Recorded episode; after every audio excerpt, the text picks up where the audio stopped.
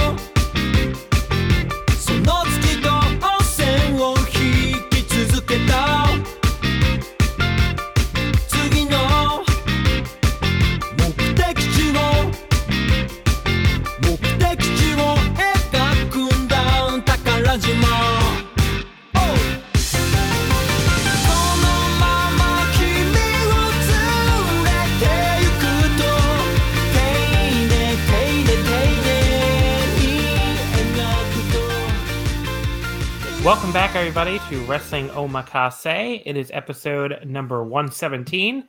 This week, I have a pair of returning guests. Um, first of all, a man I hope you enjoy hearing the voice of because you're going to hear him for three straight weeks. Hello, Taylor. Hello, how's it going? Good. How you doing?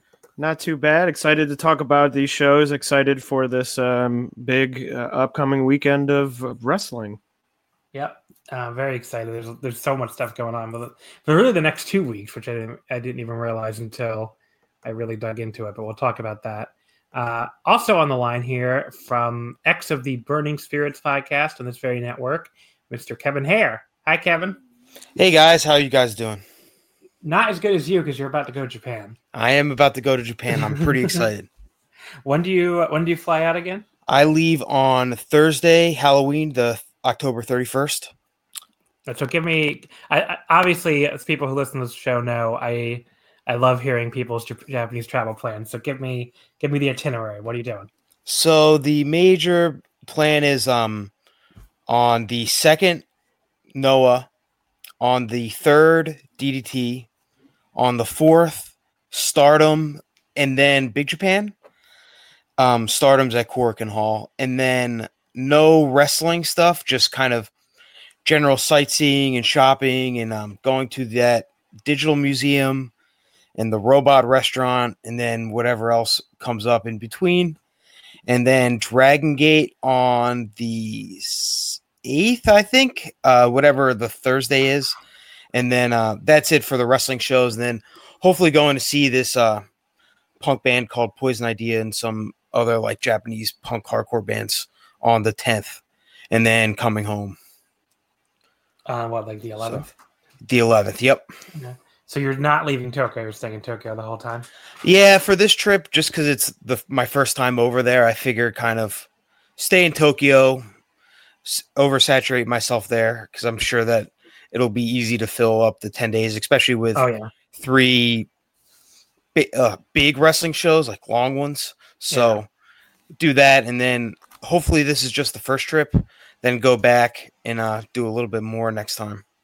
Yeah, I mean, like you could easily fill up like a whole two weeks in Tokyo. So yeah, I mean, you'll find plenty of stuff to do. But that's exciting. Uh, you you already know like where you're staying and everything. Yeah, I'm staying in uh, Akasaka, I think. Oh yeah, yeah. Oh, that is. Yep.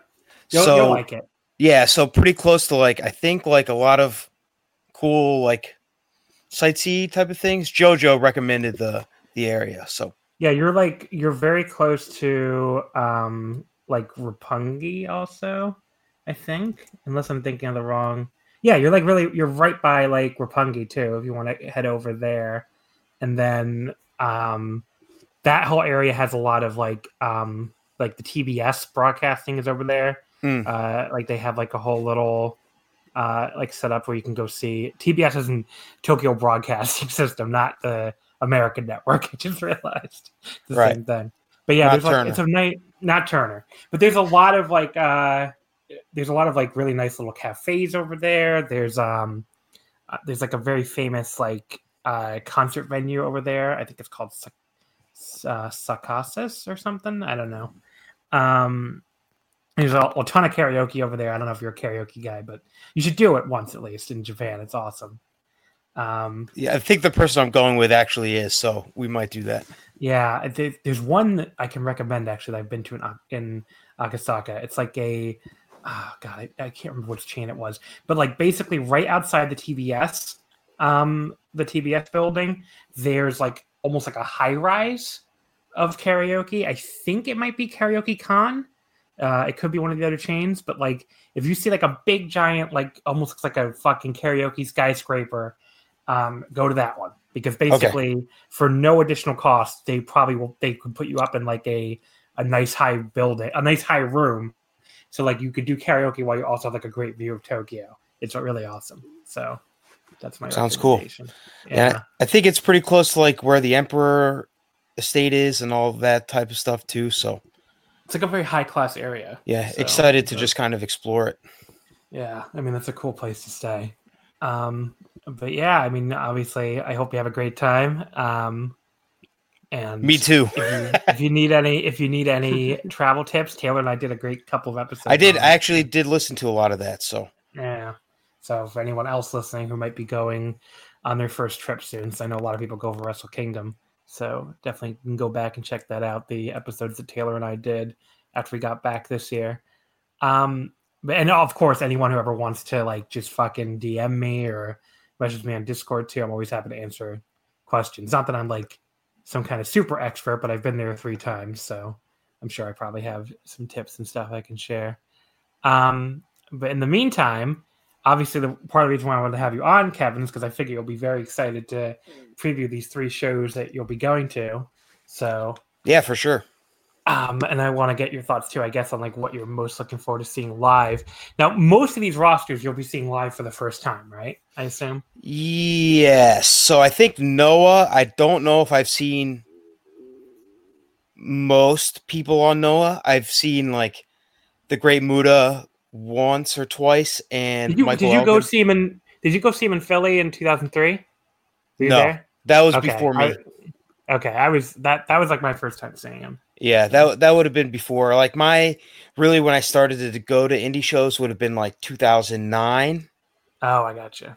So yeah, a little bit later than that. But no, the only time I think I've seen him was maybe even this year at Madison Square Garden actually. So Oh yeah, yeah. Right. I forgot he was in that battle royal. because he a few years ago, if you remember, there was going to be a Wrestle One US tour with like a weird West Virginia indie. And they were going to run Philadelphia then. And I think that it sold like five tickets in advance.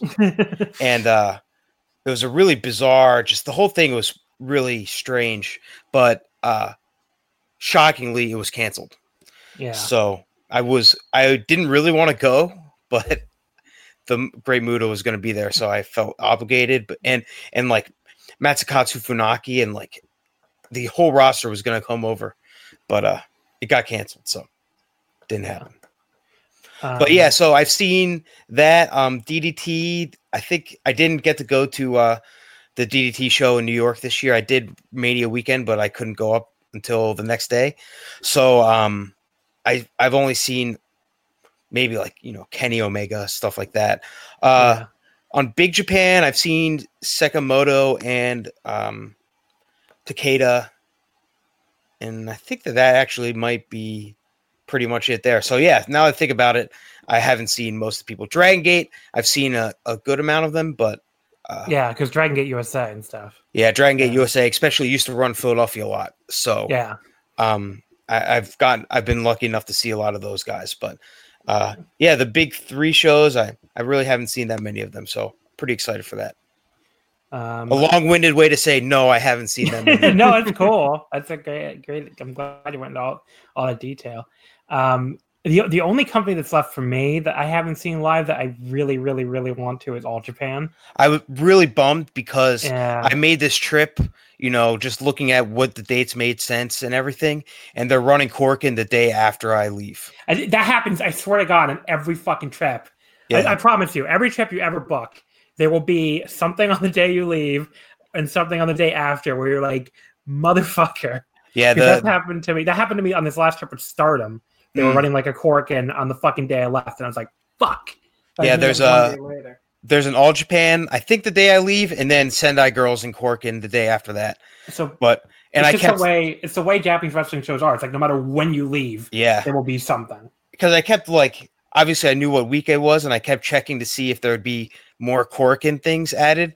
And there's really not that many when I'm there, which you know is fine. I'm I'm actually fine to only see five wrestling shows. I say only, it's still a lot. I'm fine to just do that and then kind of do other stuff too, not completely, you know, oversaturate myself. But at the same time, I was just kind of like kept looking, and there just wasn't really anything at Cork, and that kept getting announced, and I was just a little bit bummed about that. But it, it's like I said, it's it's not too big of a deal. But I was hoping to see because you know I'm all about just the bucket list guys, and who knows how many opportunities you have to see somebody like Jun Akiyama, like Miyahara. You know, he's another big one, but might be able to see that for the next decade. But Mhm. Jun Akiyama, you never know. So hopefully, I'll be able to take him off the the the uh, bucket list at some point.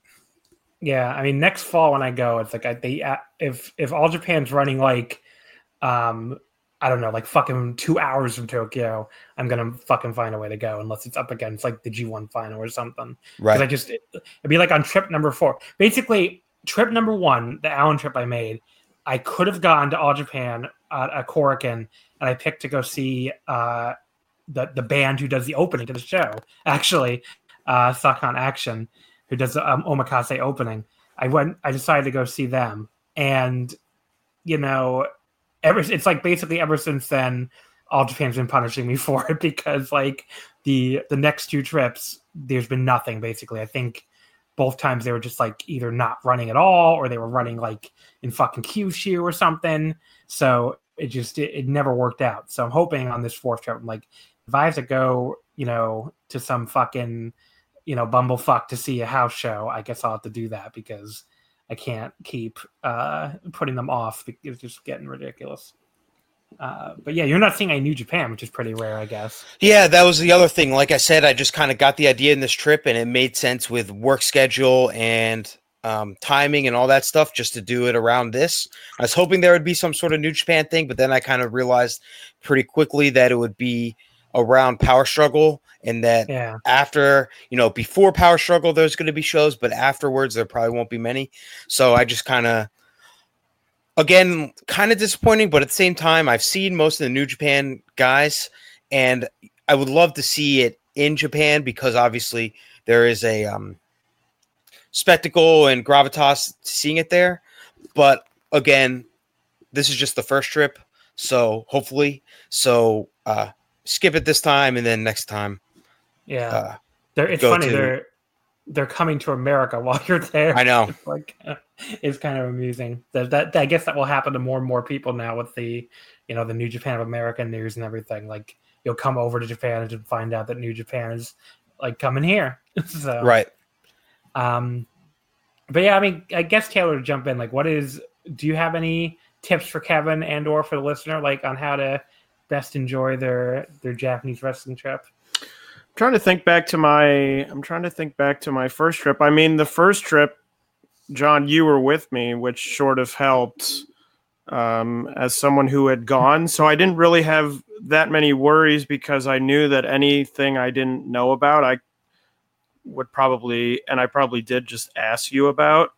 So Taylor's tip is go with John. Yeah, I guess. Um, no, but I would say I think a lot of people, especially when I talk to people about going, like not even wrestling fans, just generally, you know, just people. When I'm like, hey, I went to Japan, I think most people's worry is about the language barrier, and I would say don't worry about it because English will get you by in about ninety percent of the places you'll end up.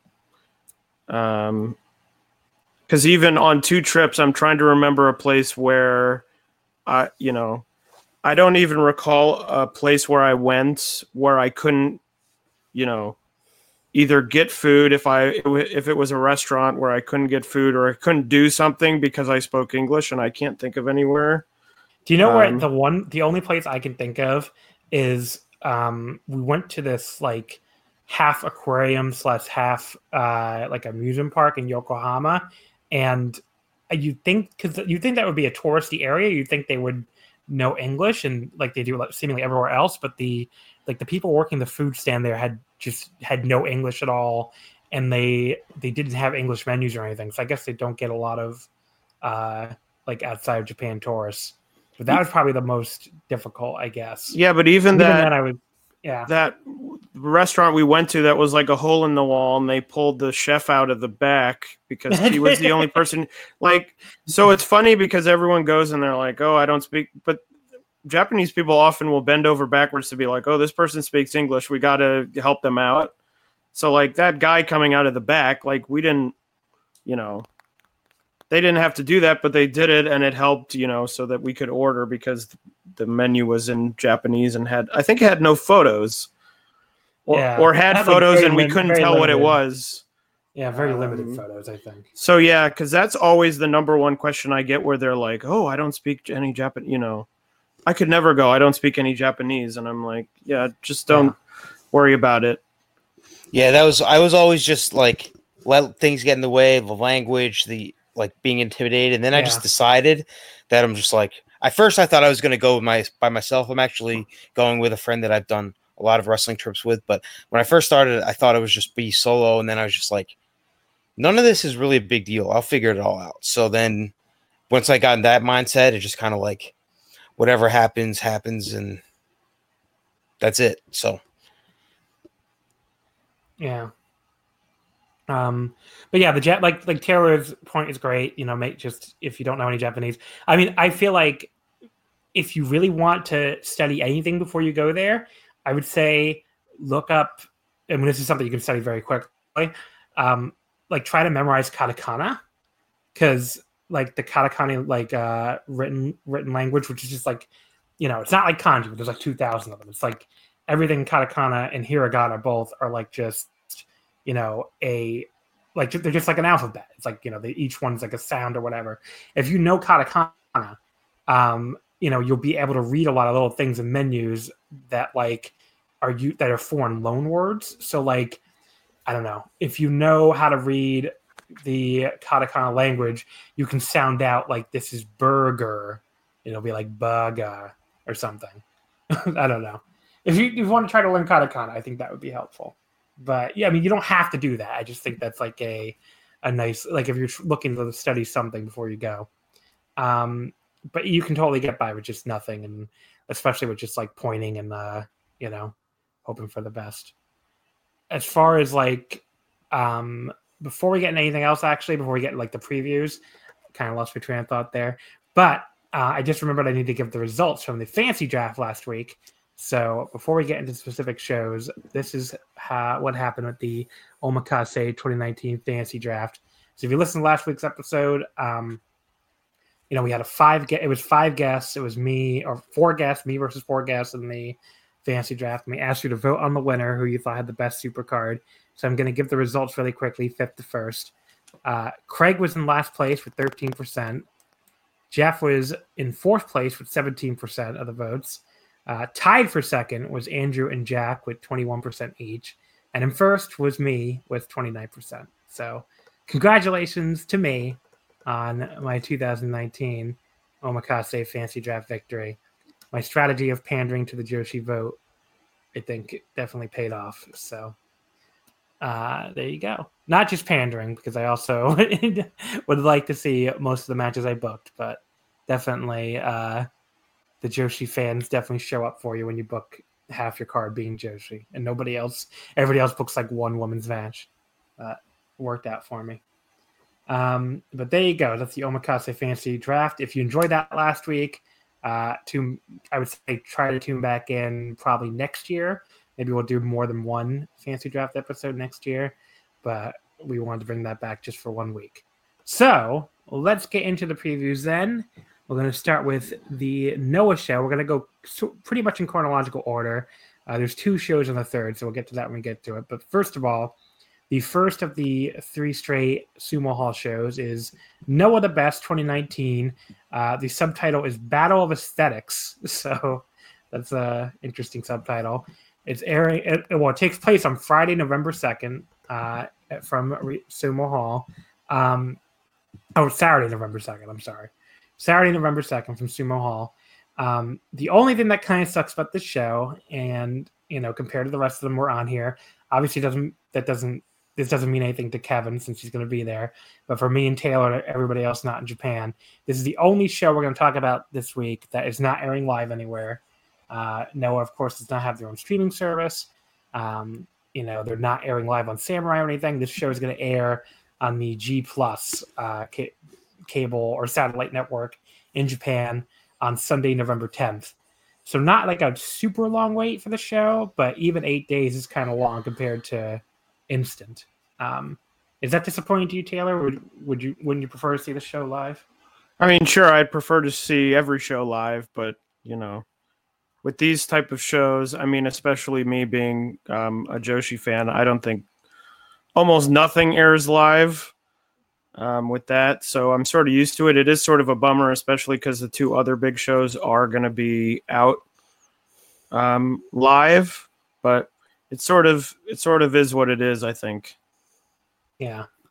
Um, uh, you know, and obviously the the other the other issue with this show uh, being only one of the three that doesn't air live is, of course, I would worry a little bit, I guess, especially among Western fans, that the show will get buried, um, you know, kind of under the rubble when it comes to the other shows. But maybe it'll stand out. Maybe it'll be like, wow, this is the only one airing that weekend instead of. Yes, you know. the thing is, there's Power Struggle, there's Dragon Gate Show, there's DDT, and there's Big Japan. Yeah. So Noah being a week later might not be a bad thing. Yeah. Um, and this show, of course, they did a they did a preview of this on the flagship this week as well, on the Voices of Wrestling flagship. So you can definitely check that out if you're interested. Um, they there was an interesting discussion on there. I don't know if you guys heard it, but like of what a good number would be, and I, I feel like you can talk about that a little bit, like the business side of it, um, because it, business in Tokyo right now is very interesting. Where the the Korakuens are all pretty down uh, if you look at the Cork attendances, that happened again for DDT this weekend, drawing one of their weakest uh, Cork and crowds in a while. And at the same time, I, I sort of like wonder if it might have something to do with the fact that they're running Ryogoku three times in a weekend. Um, you know, on top of that, there's also a consumption tax hike in Japan that I think might have something to do with it, and also the, the storm that went through. Uh, we were talking about this in the Voice of Wrestling Slack earlier, like that the storm uh, the typhoon, you know, people probably had to buy like supplies and you know repairs afterwards, so that probably might have something to do with it too. But so I'd be interested to see what kind of crowds these Ryogoku shows do.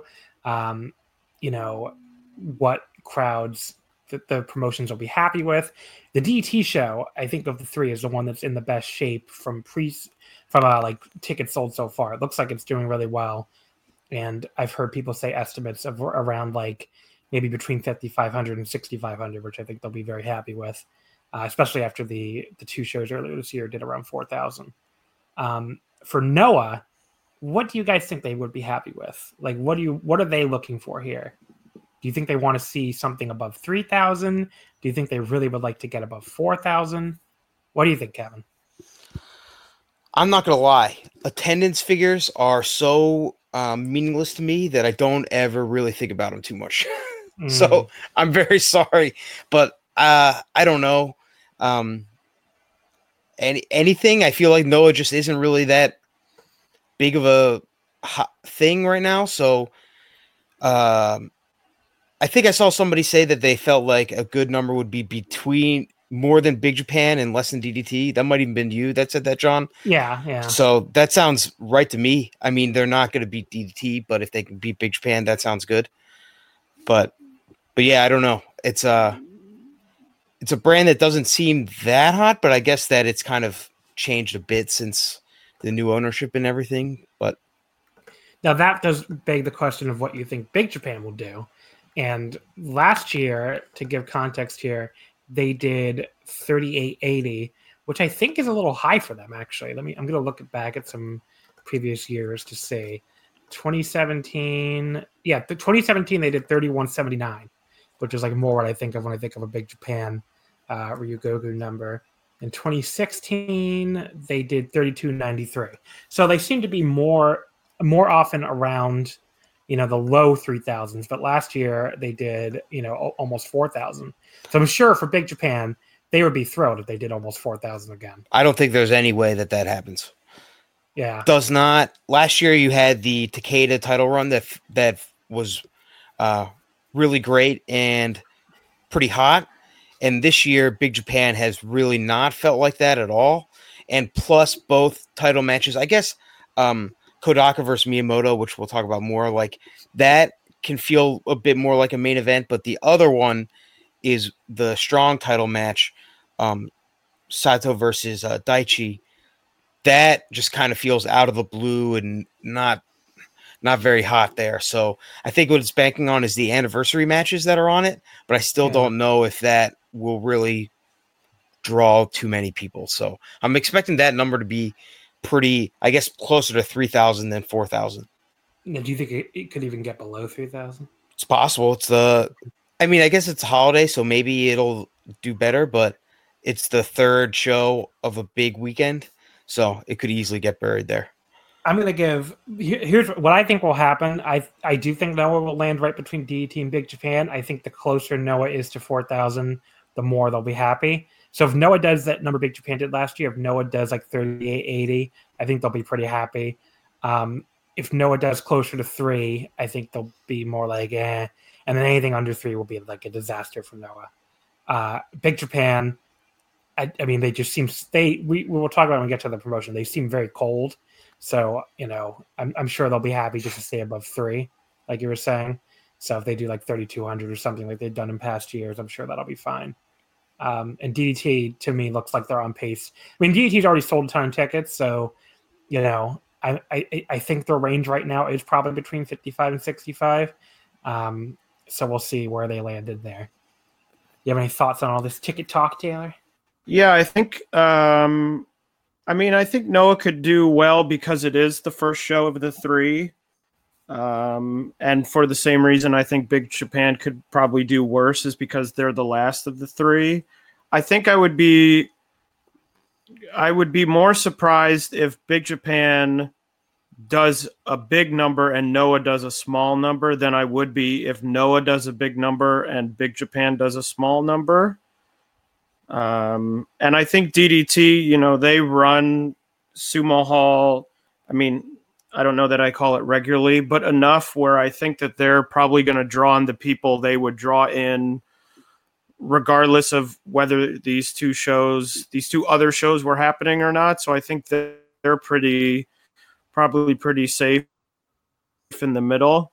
Um, but yeah, I mean, I I could see a world in which it's like four thousand, you know, fifty five hundred or something, and then you know three thousand.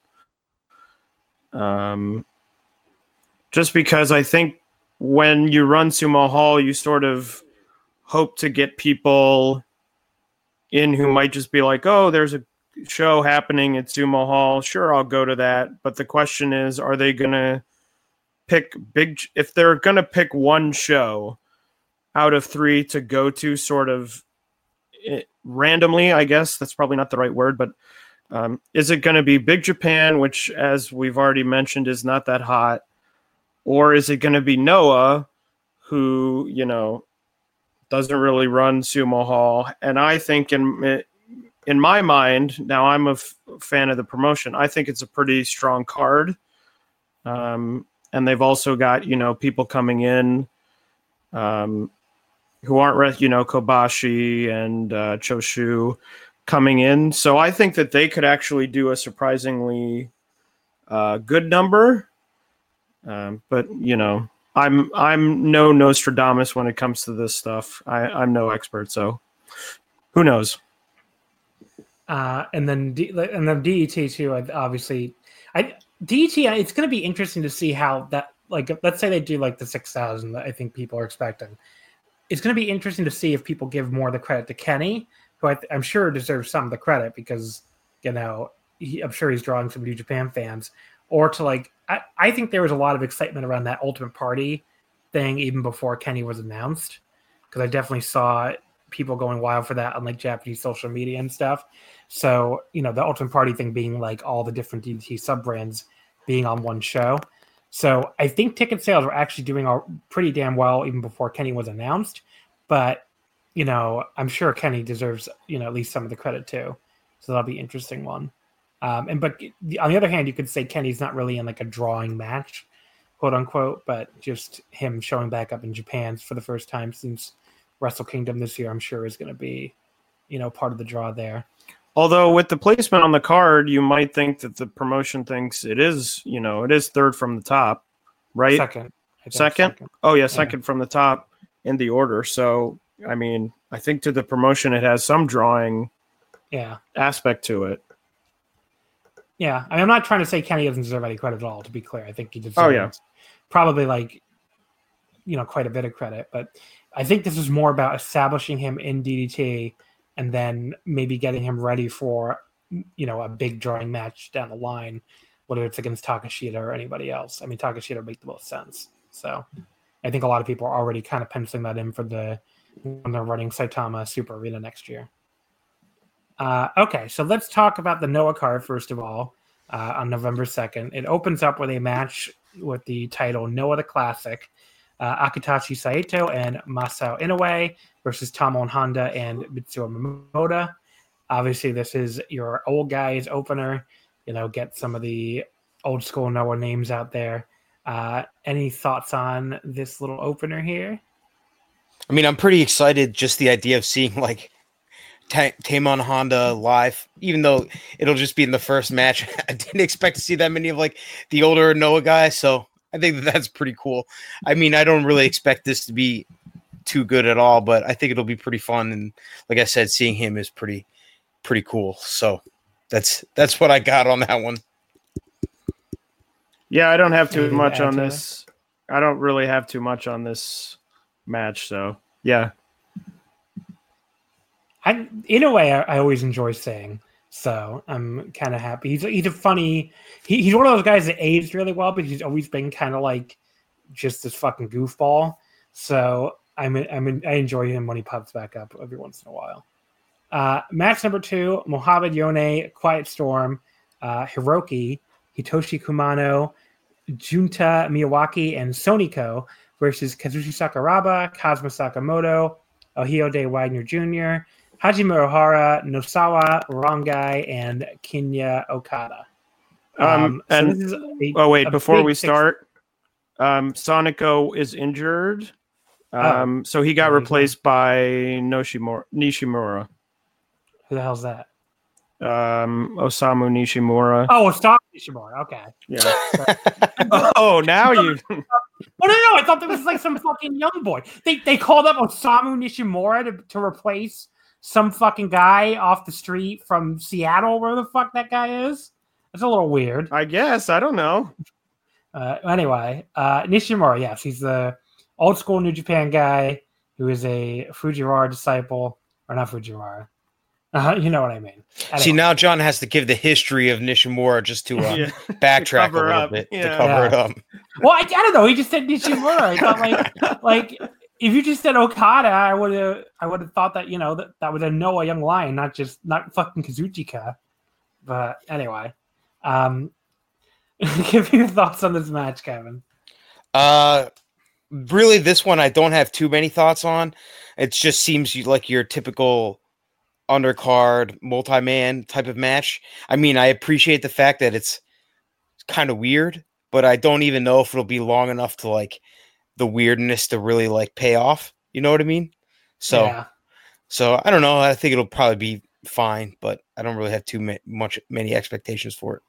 twelve man tag in like eight minutes is going to be something. I, I realize I said Fujiwara, so I meant Fujinami, obviously. Um, Taylor, what do you think Yes. about this twelve man tag? Uh, I'm I'm you know excited. Sakuraba. I've always liked him, uh, so I'm glad that he's back somewhere where I can see him again. Um, you know, I love Kazuma. Probably my vote for most improved uh, this year.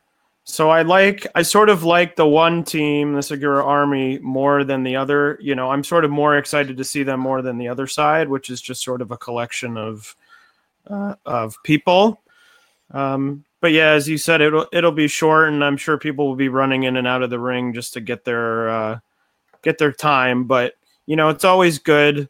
Um, I know DDT does this to the extreme with their shows, but you know, it's good on a big show like this to get a lot of people involved and and you know get them their moment um, to perform on wanna- the big stage.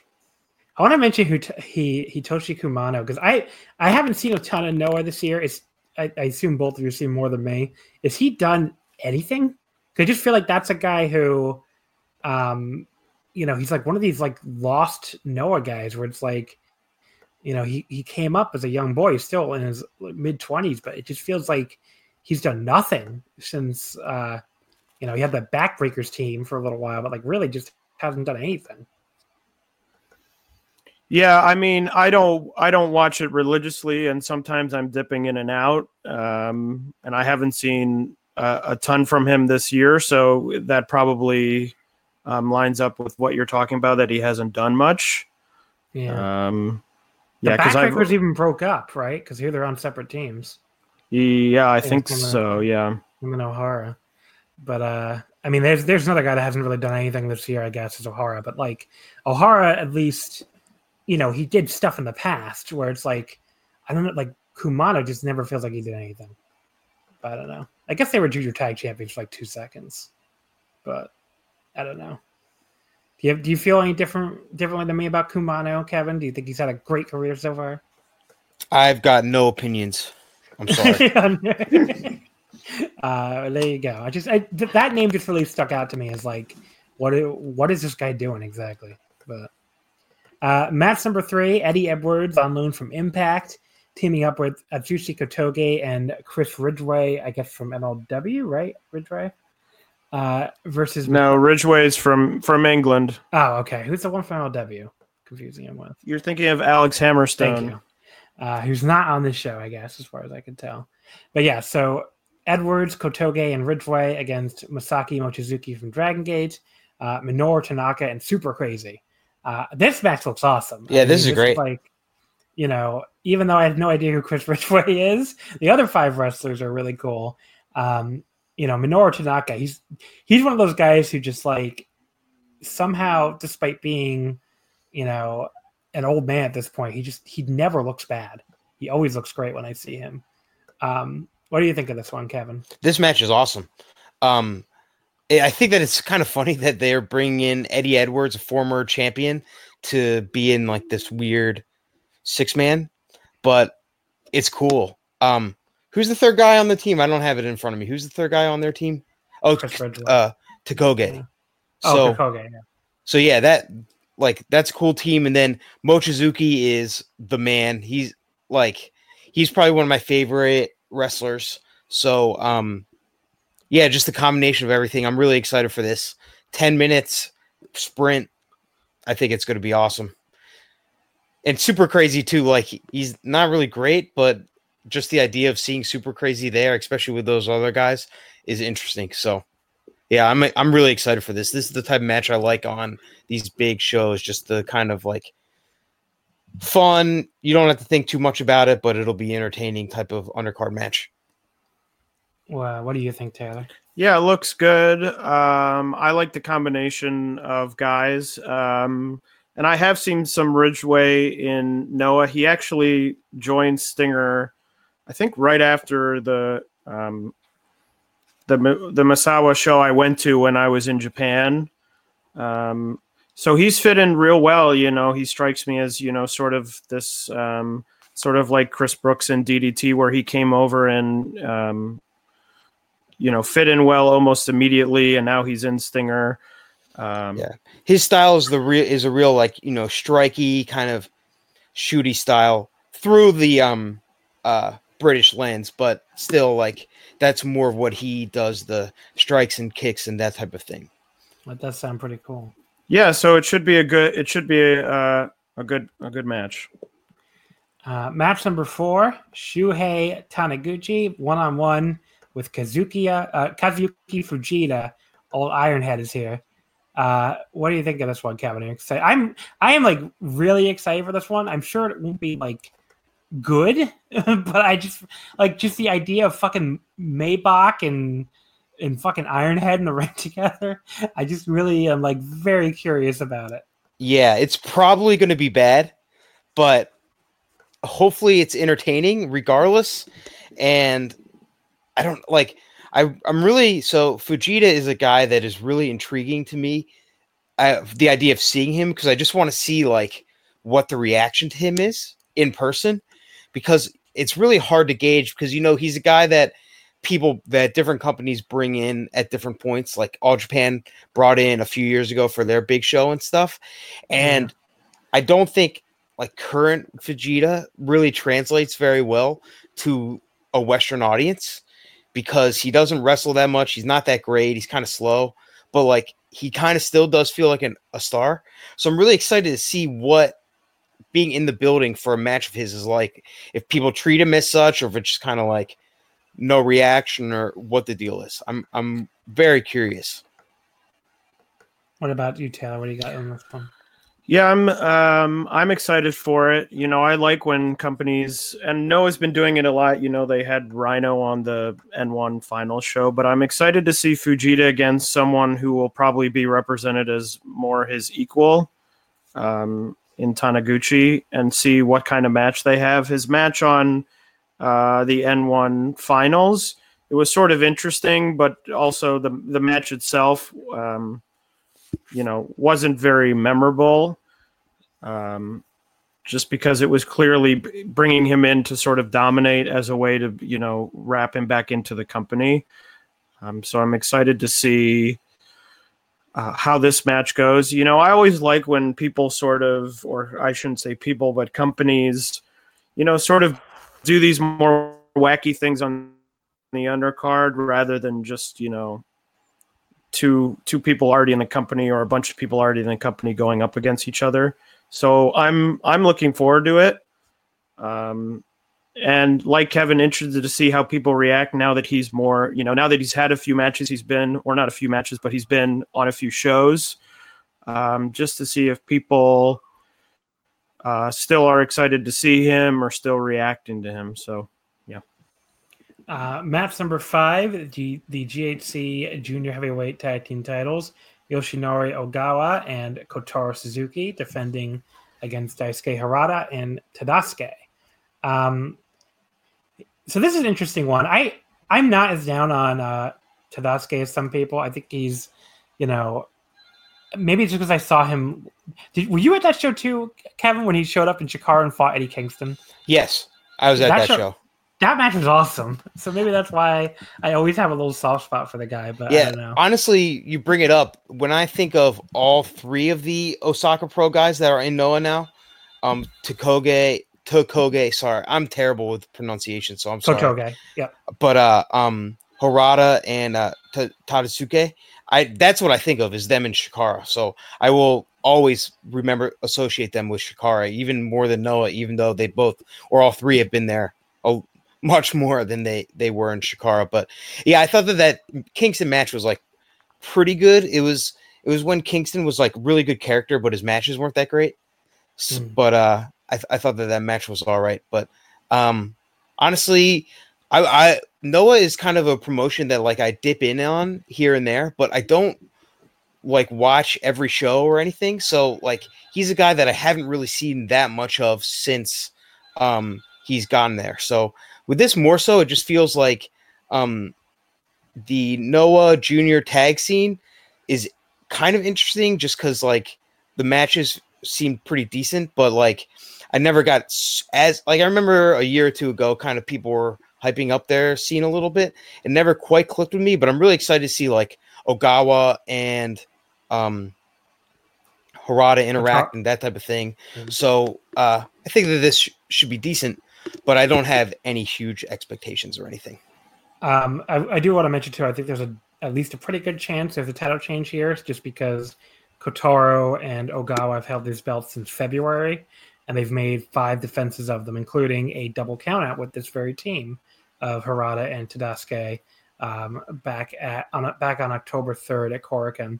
So maybe I mean that could be the the thing where like maybe you know Kotaro and Ogawa the two would get the win here, but I could see instead you know going the other way with Ratel's getting the belts.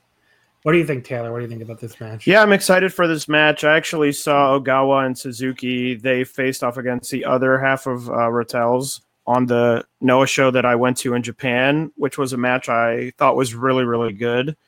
Uh, so I'm excited to see the other half of the team take them on. Uh, I think it will be. I think it will be good. I think Ogawa and Suzuki are um, a really good team. So I think they're someone you can put a lot of people against and and have good matches. So uh, I'm looking forward to this one. Yeah. Uh, so there's match number five. Up next, then, is match number six, which is for the GHC Junior Heavyweight title uh, Hayata versus Yohei. Um, so I have no idea what the fuck is going on here with Hayata and Yohei. Maybe this is like one of those things where if I f- watched a lot more Noah, it'd make more sense. But it feels like they just turn on each other and then get back together and then fight each other again. I'm like, I don't really know what the story here is. Like, are they in Stinger together now, or is are they is it still Ratel's, or what the fuck? I don't know. Do you have any idea, Kevin, what's going on here? I have, I have no clue what's going on. Okay. I I think I'm gonna take a get. You know, this may this may be wrong, um, and so people can, you know, I don't know, bury me somewhere else. But they were they went to break apart earlier in the year, and then they were together because they were together for the junior tag league because they were in the finals. And I think now it's just a sort of friendly rivalry thing. I think, but I'm not sure. It could be. I because I think they're still together, or they were back in June, and then they faced each other in the same match for the championship at one finals. Yeah. Um, but I don't know the story as to why the match is happening again. That's the part I don't know about. so I, that would make me think Yohei's going to win here since Hayata just beat him on September 16th at the N1 finals. But I guess who knows? I, I don't really know what knows. Like the, the heavyweight division, I have more of an idea on that. The junior stuff, I really don't have a clue what's going on here. So uh, I'm glad neither of you do either, I guess. Um, but yes, the G- match number seven, fourth from the top, the GHC tag team titles. Katsuhiko Nakajima and Go Shiozaki uh, will be defending against Masato Kitamiya and Yoshiki Inamura. So, you know, a lot of people have been talking up Nakajima and Shiozaki as tag team of the year. Uh, do you buy into that at all, Kevin? Um, the main matches that I've seen of them this year were the ones against Sugiura and Sakamoto. Uh, Kazuma. Why am I drawing a Kazuma, yeah. blank here? Sakamoto, yeah. Yeah. Okay. Sorry. I feel like I'm I'm not in the podcast. Burning Spirits uh went away, and you know I'm not yeah. I'm not as refined as I was. You know what I mean? Yeah. So got to get back into it. But anyway, so I really liked those matches um a lot. Uh so I I think that they I mean, I don't know how how deep this year's um tag team pool really is. I mean, you have like the Young Bucks and but they haven't had that many matches and anybody in AEW which has probably the best tag team division around, they haven't had that many matches. So I sure. I mean, it's a it feels like a shallow pool this year. So if anybody is having more than a few standout ones, I I would definitely buy that argument. Uh, and what are you any thoughts on this match in particular? Um, I really am interested to see like Shiozaki and Nakajima are two guys that I like a lot, and I'm I'm very excited to see them live. And I feel like uh, Kitamiya is a guy that's going to have or um a lot of be really good. Uh, yeah, sorry, I thought I butchered that name too. I was like, man, I had to look it up. But yeah, Kisam- Ki- Kitamiya is um is a guy I feel like would really have a live aura, aura. So I'm really excited to see the interactions there too. Um, uh, Inamura. Inamura, yes, Inamura, I honestly don't know too much about because, like I said, I Noah is one of those promotions I don't follow super heavy. So him, I don't know too much about. So I'm excited to see a guy who I don't really know in a major match like this. Um, with a lot more of established guys, I hope that it's a thing where you know maybe he can step up or break up, break out, or whatever it is, and really just kind of solidify himself in this. So I want to Inamura. If, if if people listening to this aren't aware of that guy, if they're if they're also not regular Noah viewers, he's only been around since last November. Uh, his debut was November twenty third of 2018. So he's a guy that, that Noah has really like fast tracked. If you look at it, where he, he had a seven match trial series earlier this year, and you know he obviously went over seven as tradition. But after that, you know, he really started stepping up with the team of Kitamiya. Uh, he was included in the new, uh, I guess, Kongo unit with uh, with Kano and and Kitamiya. So you know, I think he's he's really stepped up. I think and like has filled, you know, a role, an important role there. So they they really see something in him, and they've really fast tracked him to start stardom. Taylor, what do you think of this match? And if you want to, I guess, uh, dip in on the axes is that have said axes? Axes? I don't even know. I think axes. Okay, axes. I think. What, um, you, what if they want their tag team the year case? I mean, I think they have a great case. As Kevin said, it's sort of a weak year for tag. Like, I'm just trying to go through and think of other tag teams that I would really vote for, and I am sort of drawing a blank. I mean, the only issue with it is that they're in Noah. Um, and I just feel like any promotion outside of these big major promotions, it's always difficult to, you know, sort of go to bat for these people because most people will go, well, I don't even watch that promotion and sort of that's that. I think in a world where sort of everyone watches every promotion equally, I think they have a good as chance as anyone. They've had a lot of really great matches. Uh, now they've had the benefit of you know some great opponents. Uh, as to where for the, you know for this match, not to saying they have bad opponents, but as you were mentioning, Inamura is uh, still fairly uh, young uh, and new to wrestling. So it's really the question of um, you know how high the match quality will go. I think that if they do manage to get um, a strong match, which certainly is possible, here on this sort of big show because I think of, you know, I'm trying to think of any other show this year. This will be probably the show that gets the most hype um, among sort of the general wrestling crowd just because it's part of this weekend. It's in Sumo Hall. It's got a lot of um, other names that people will know on it with, you know, Muta and Michael Elgin and people like that and Eddie Edwards. Um, so if they have a great match, I could see it to where people say, "Oh, this team is great," and you know, someone else says, "Oh, they've had a lot of other great matches this year," and you know, people go back and search them out. Uh, but I just am always concerned as someone who watches a lot of Joshi. Um, you know, having people have great matches in promotions that not a lot of people are watching, even if it's a weak year, um, it's sometimes hard to get people's eyeballs onto the product, um, even if the matches are are strong. And then, what do you think about any more thoughts on this match specifically?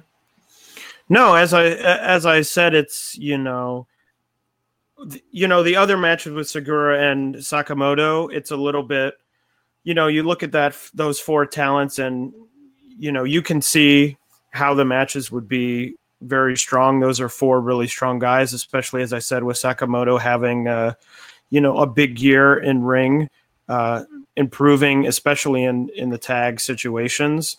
Uh, and I just don't know. You know, it certainly could reach the heights, um, but I wouldn't be surprised if you know two weeks from now we're watching the show and the match. Um, you know, it could turn out to be a disappointment, and I don't know that I would be super surprised at that. Just with the, you know, especially with Inamura being so um, young and a little bit inexperienced. Uh, he's going to be leaned on a lot in a match with only four guys in it.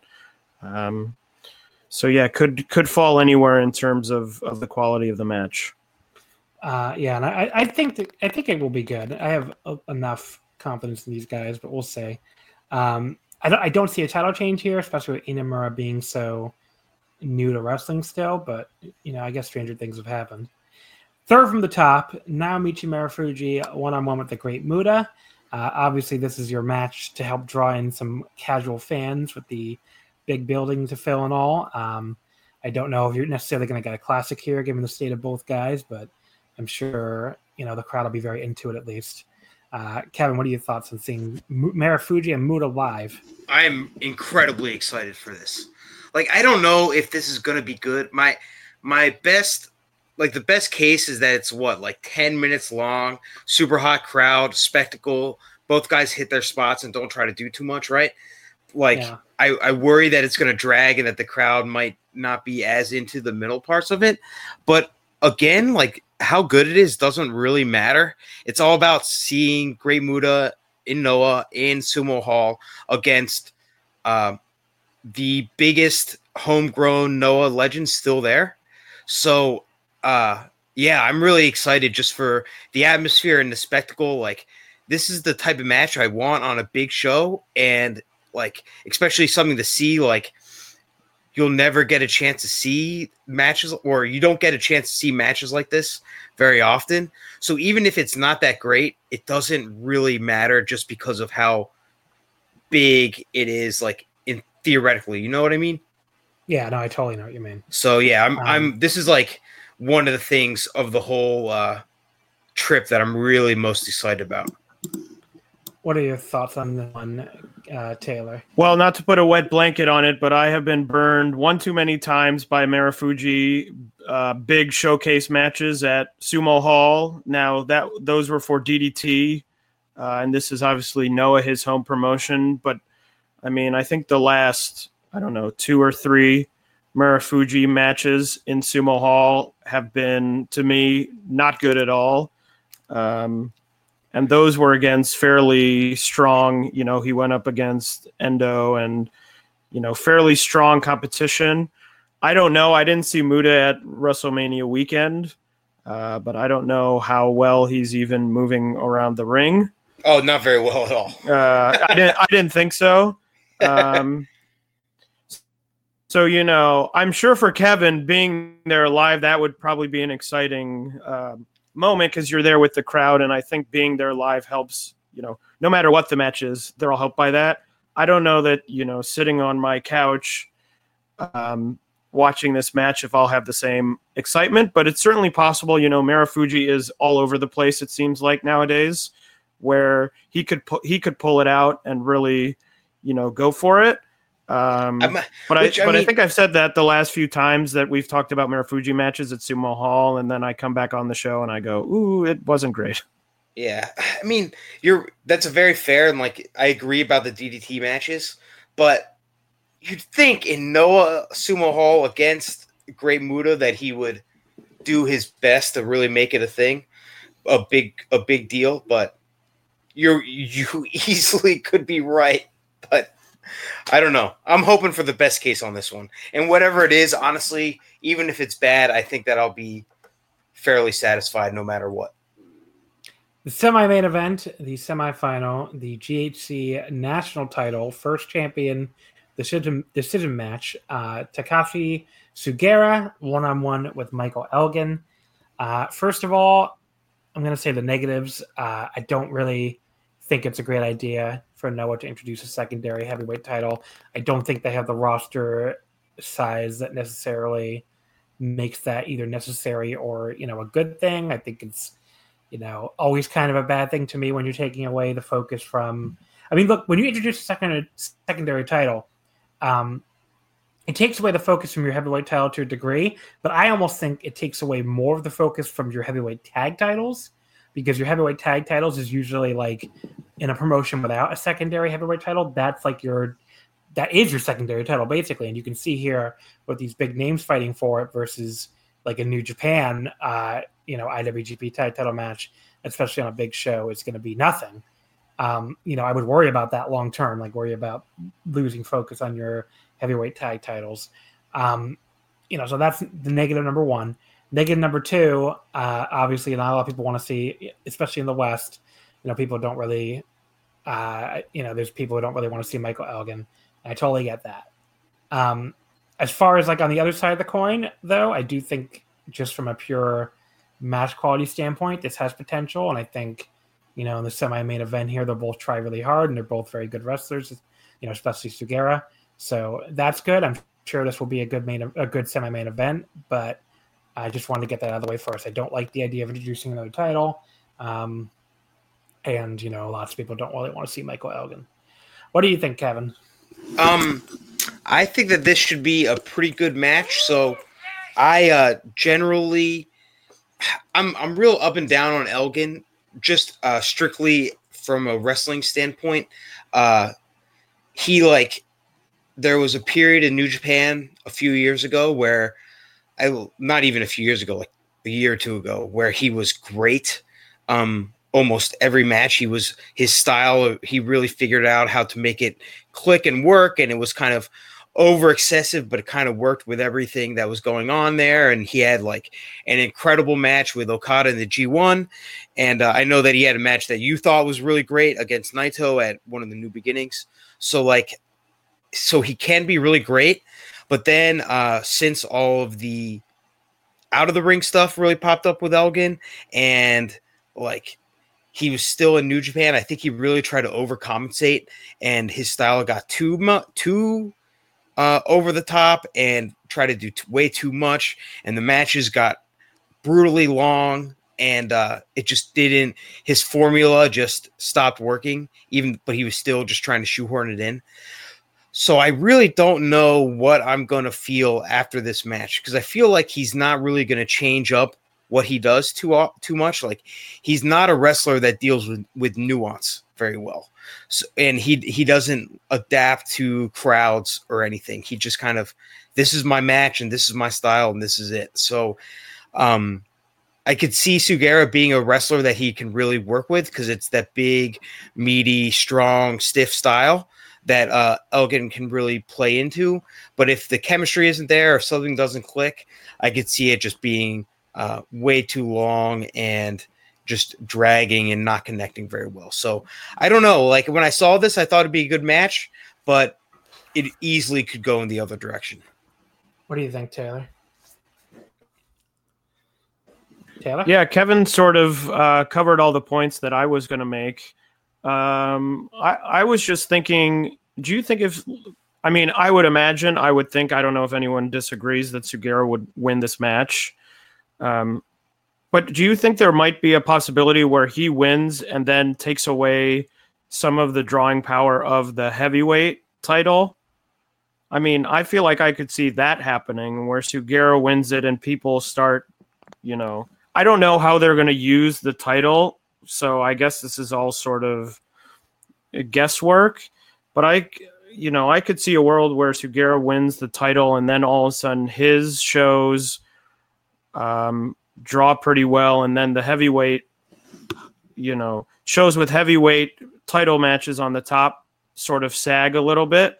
Yeah. Um, but like I said, I don't really know. You know, I don't know how long this. You know, it's possible in a year we're talking about oh remember when they introduced the national championship and then that went you know that went away. We've seen that happen a bunch with a lot of different promotions. So it's sort of hard to say um, in in terms of predicting into the future uh, especially with a you know company with you know only one big singles title so far. Did um, they really quickly did they have another title after that fucking hardcore open weight one that Jun Akiyama introduced for a while? Um, that was the last one, right? Let's let's see. I'm gonna look at cage match because I don't even titles. Uh, no, it doesn't. Yeah, the hardcore open weight is the only other one listed. I mean that one, that title was a very weird title, and like it, it almost felt at the time like it was as much to build up the Kobashi match as anything, and build up Akiyama for the Kobashi Dome match, and it really didn't. I don't know. They never really did anything with it after that Kobashi match. It just kind of quickly went away, at, like a few years later, I think.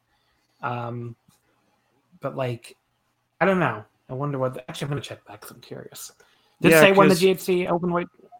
yeah, open weight. It went away in uh, December of 2009. So there were only Oh, nine. wow, cha- there were only nine champions, but they each held it for like a really long time. Like the shortest reign, looking at this, was 140 days, Yeah. which was Marufuji. Yeah. So they so they did it did last a while, like five years after that. So that's interesting. I would have thought it was like 06 or 07. But yeah, like it, it was like Akiyama, Marufuji, Mohamed Yone, Scorpio, Shiga became a tag title for two seconds. Uh, then Kawabata, Makoto Hashi, and then the last champion was Kenta Kobashi, which I totally forgot. He had that belt before he had that injury in 2009, and that was the end of the title. So yeah, that's the, the previous uh, secondary, I guess, heavyweight title, and it was called open weight, but it, it was like the never title where they call it open weight, but juniors never fucking held it. Um, but yeah, I mean that that that belt lasted a long time, so and without really being very important at all. So I guess we'll see what happens in the future with this national title. All right, so the main event, the GHC heavyweight title, Kaito Kiyomiya defending against Kano. Uh, first of all, the first thing I want to say is if you haven't seen it already, I know the Voice of Wrestling account retweeted it, but uh, at Puro Dino, so P U R O D I N O on Twitter, uh, she has a pinned tweet on top of her profile, which is a uh, a history of Kiyomiya and Kano. It's a great history. She goes into a ton of detail that we can't get into here just out of time constraints. But basically, these two they they have so much history together. Um, they they're basically joined at the hip here. You know they they've beaten each other in you know at different at different points. I mean Kano Kano defended against Kiyomiya right when Kiyomiya got back from excursion. I think it was what one six 2018, right? Um, yeah, that was the match then- that was like it. it Uh, I don't remember where it finished in match of the year rankings, but it was up there. Yeah, I remember. I, I think I gave that four and a half. It was really, really good. Um, but yeah, so that's there, and then you have you know after that, you know, Kano comes back and you know loses to Kiyomiya after Ki- well Kano loses the title to Sugiura, and then Kiyomiya is the guy who beat Sugiura for the title, and then Kano was his first challenger, and you know Kaito beat him, and then you know they they like uh, sent Kano back to the bottom of the card for a while. Um, they teamed up again for the Global Tag League, and then after the Global Tag League, um, you know there was like a another split where basically Kano Kano said he got angry at Kaito for being like a basically a company man and wanted to rebel against him, and that led to the forming of Kongo, which is like this uh, you know basically it's like diamond is what that means or something. So that led to the forming of that unit with uh, and Inamura, and then Kano finally beat Sugiura in the N1 finals this year, and that led to Kano challenging Kiyomiya here. Um, this is, I think, this is a you know, I, I know some people are like, oh, I don't know about trying to put uh, Kano and Kiyomiya in the main event. I think it's great that they did this. This is exactly what I would do. You know, load up the undercard with big names and uh, you know, put fucking Great Muta there. But your fucking main event should be your two biggest current stars, whether they've necessarily like been, you know, humongous, uh, you know, whether whether or not they've done like super well. You want your Ryogoku spot, your main event spot, to be, you know, your two biggest current stars like this. I think it's a great idea to try to put them in that position. Tell the public these are the two biggest guys we have right now. They're not, you know, legends of the past. They're not, you know, Sugiura, who's great, but he's, you know, been around forever. These are two guys that we, uh, you know, see as top guys right now.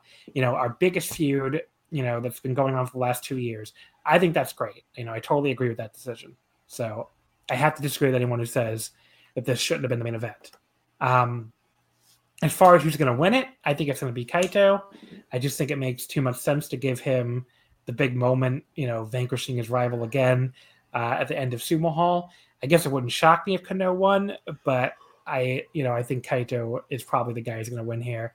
And I just hope they have another really great match like that one we just talked about from 2018. I hope they really knock it out of the park and, you know, have a great showing here for Noah because I think that'll be the best thing possible for pro wrestling Noah going forward. What do you think, Kevin? Yeah, I think that um, this match makes sense to me to to put on top. Um, it's kind of I could see it being a match that they, they kind of want to turn into like a generational rivalry. So uh, it makes sense to to headline a big show with a match like that. With will it pay off in the short term? I don't know, but I think it will in the long term. So uh, that that makes sense to me. Um, as far as who's going to win, I don't.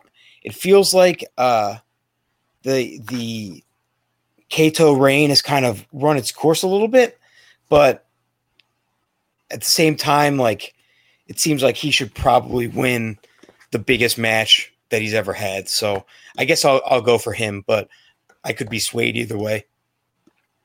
What do you think, Taylor? Yeah, I think they've gone all in on Kiyomiya at this point. Um, so I'm not sure that they could have really done any other match here because they've just invested so much time and energy into trying to, you know, make him a new star that I think any I think any other match on the top would have been seen as them bailing on this plan. Um, and for that reason, I think Kiyomiya is going to win. Um, I just think you, you know, if you're trying to make this guy your number one star, he should win on the number one. You know, I don't know when Sumo Hall, uh, when Noah will run Sumo Hall again. Um, it may you know, they may surprise me and it may be soon or it may not be for a while. So I think if you're trying to make this guy a star, um, this is the opportunity to have him in the main event and win the main event, uh, which I think gives you the best chance to get him over. Um, and John, as you said, I'm not too worried about the actual uh, quality of the match. I think it'll be a great match. They're in a big spot. They're probably going to pull out all the stops to make sure that this is a big match, which is something, as we already know, that they're capable of. Um, so I'm not too worried on that front. I think it'll be great. Uh, but I think just the question marks come in how successful it will be in helping the company um, moving forward. So there you go, Noah. Uh, after going over that card, I'm more excited about it. It looks like a pretty good card, and especially the back half has a lot of stuff I'm interested in. So I was a little annoying, a little annoyed all over again. I have to wait eight more days to see it, but I'm sure it'll be interesting to watch on November 10th. And Kevin, uh, have fun watching it live, I guess. I will. So that moves into November 3rd, where we have two big shows. Uh, one back at Ryogoku, you know, as part of the three in a row. But once, it, but before that, I want to talk a little bit about the Power Struggle show in Osaka, which is happening, you know, on the same day, Sunday, November 3rd.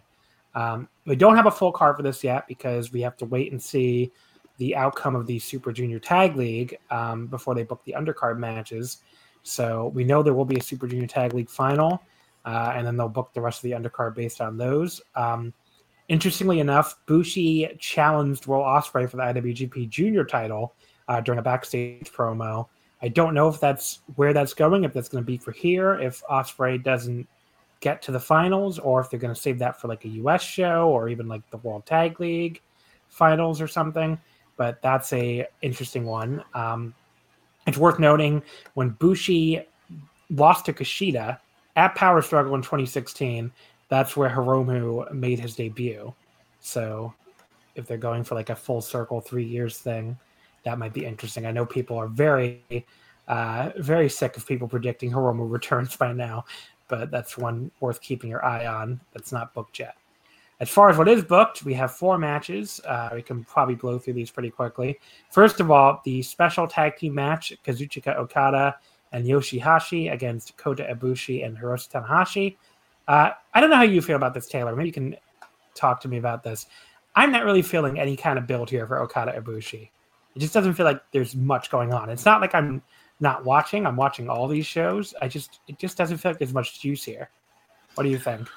Well, I do think you, you know I think the double title thing on the on the two dome dates is fairly exciting. Sort of thinking about it as a concept and sort of booking out these um, different you know scenarios where person A win you know person A wins, person you know C wins, and they face each other on the second night.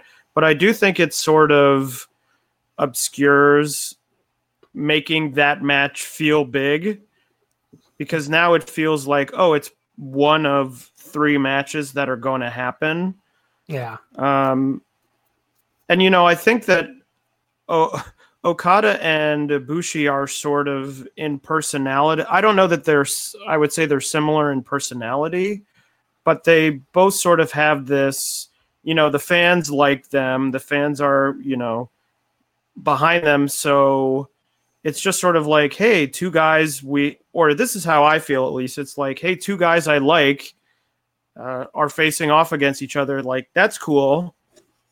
Um but i don't know that there's and i don't know if you feel differently much beyond sort of being like oh cool a match that'll probably be pretty good. And it just happened to the G1, which I'm sure doesn't help. right. Um, it- it's funny you mentioned that though, because like everything you could say about Okada Ibushi, you could also say about Naito and White, and that even happened after the G1.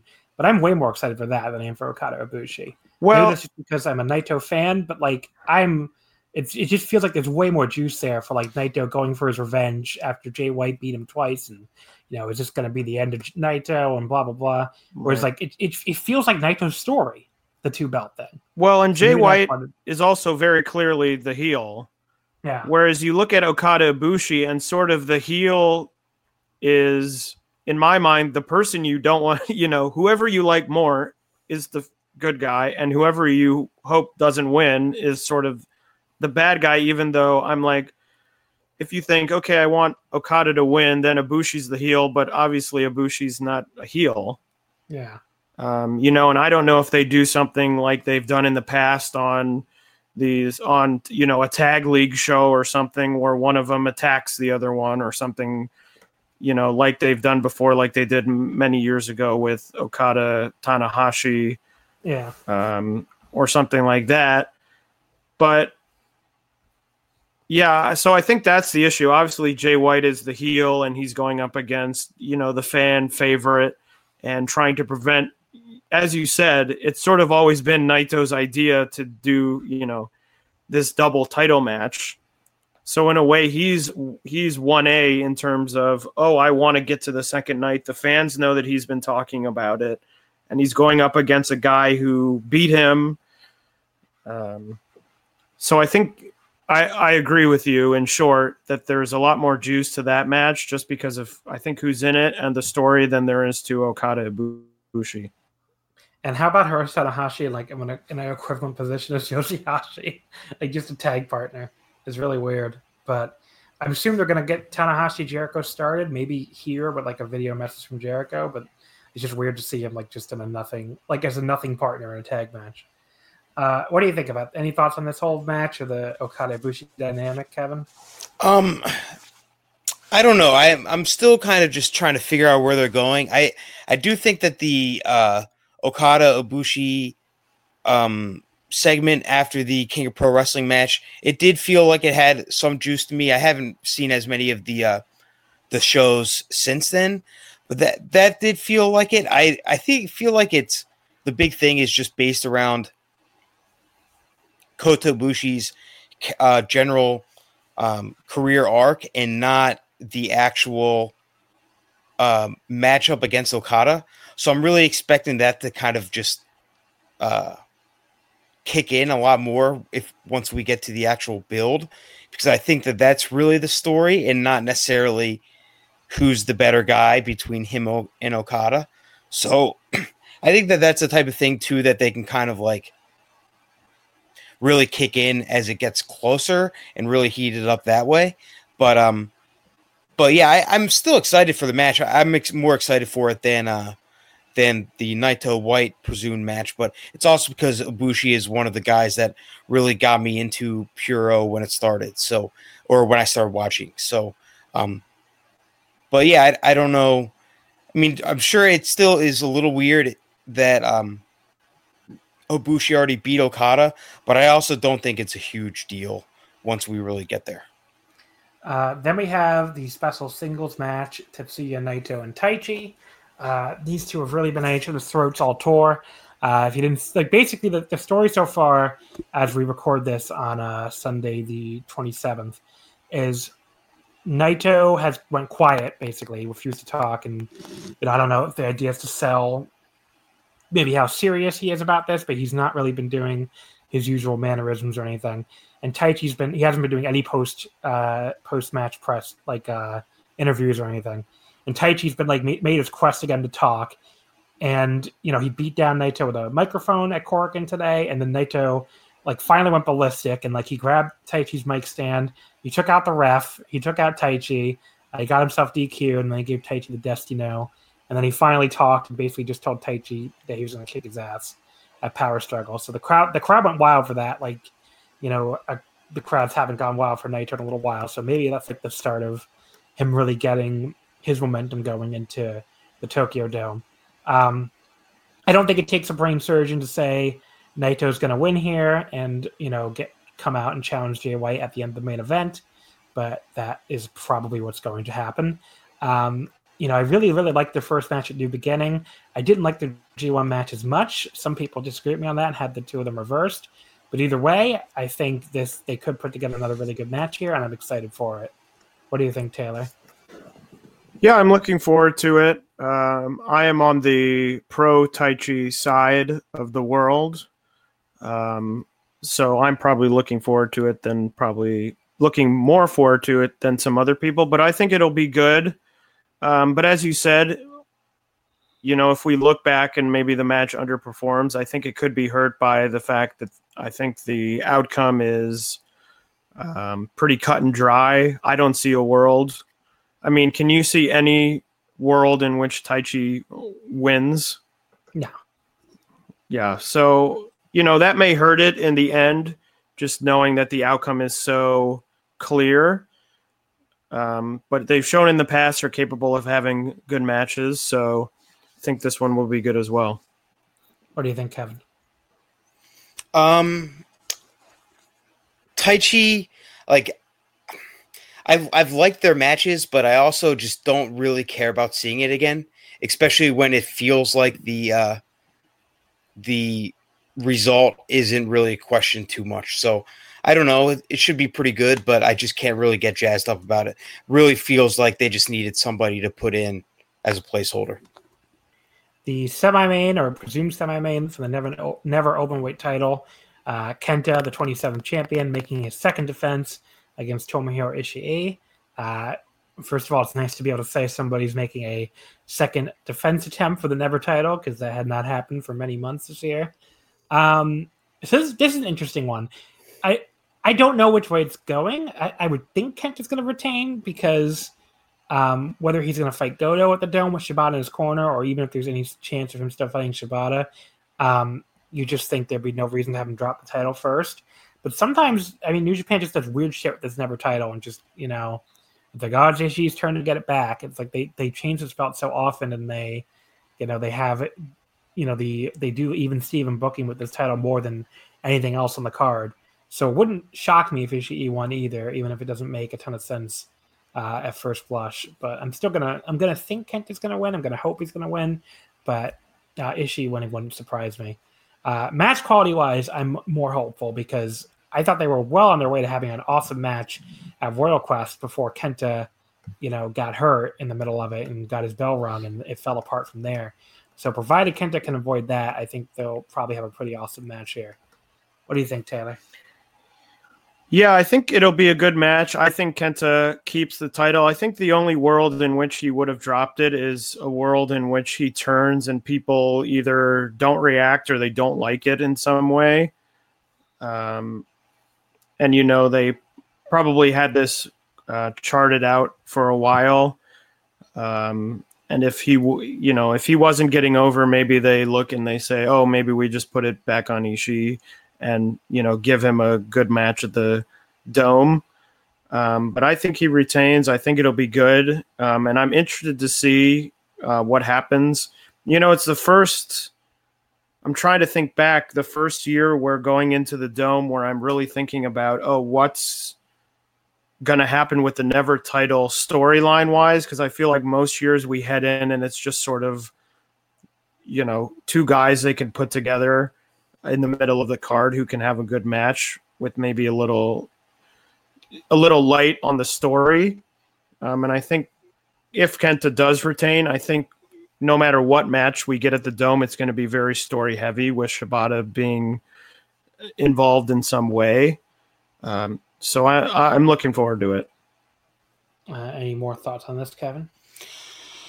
I'm very excited. I think that the match in uh, the UK disappointed everybody, including the guys in it. So I think that this match is going to be kind of their redemption on that. And I think that especially Ishii is going to do his best to really uh, make this good. As far as where this is going, I have no idea. Um, Shibata thing, I I feel like that's not happening, but you never know. So yeah, I'm I'm very curious of what, what's next.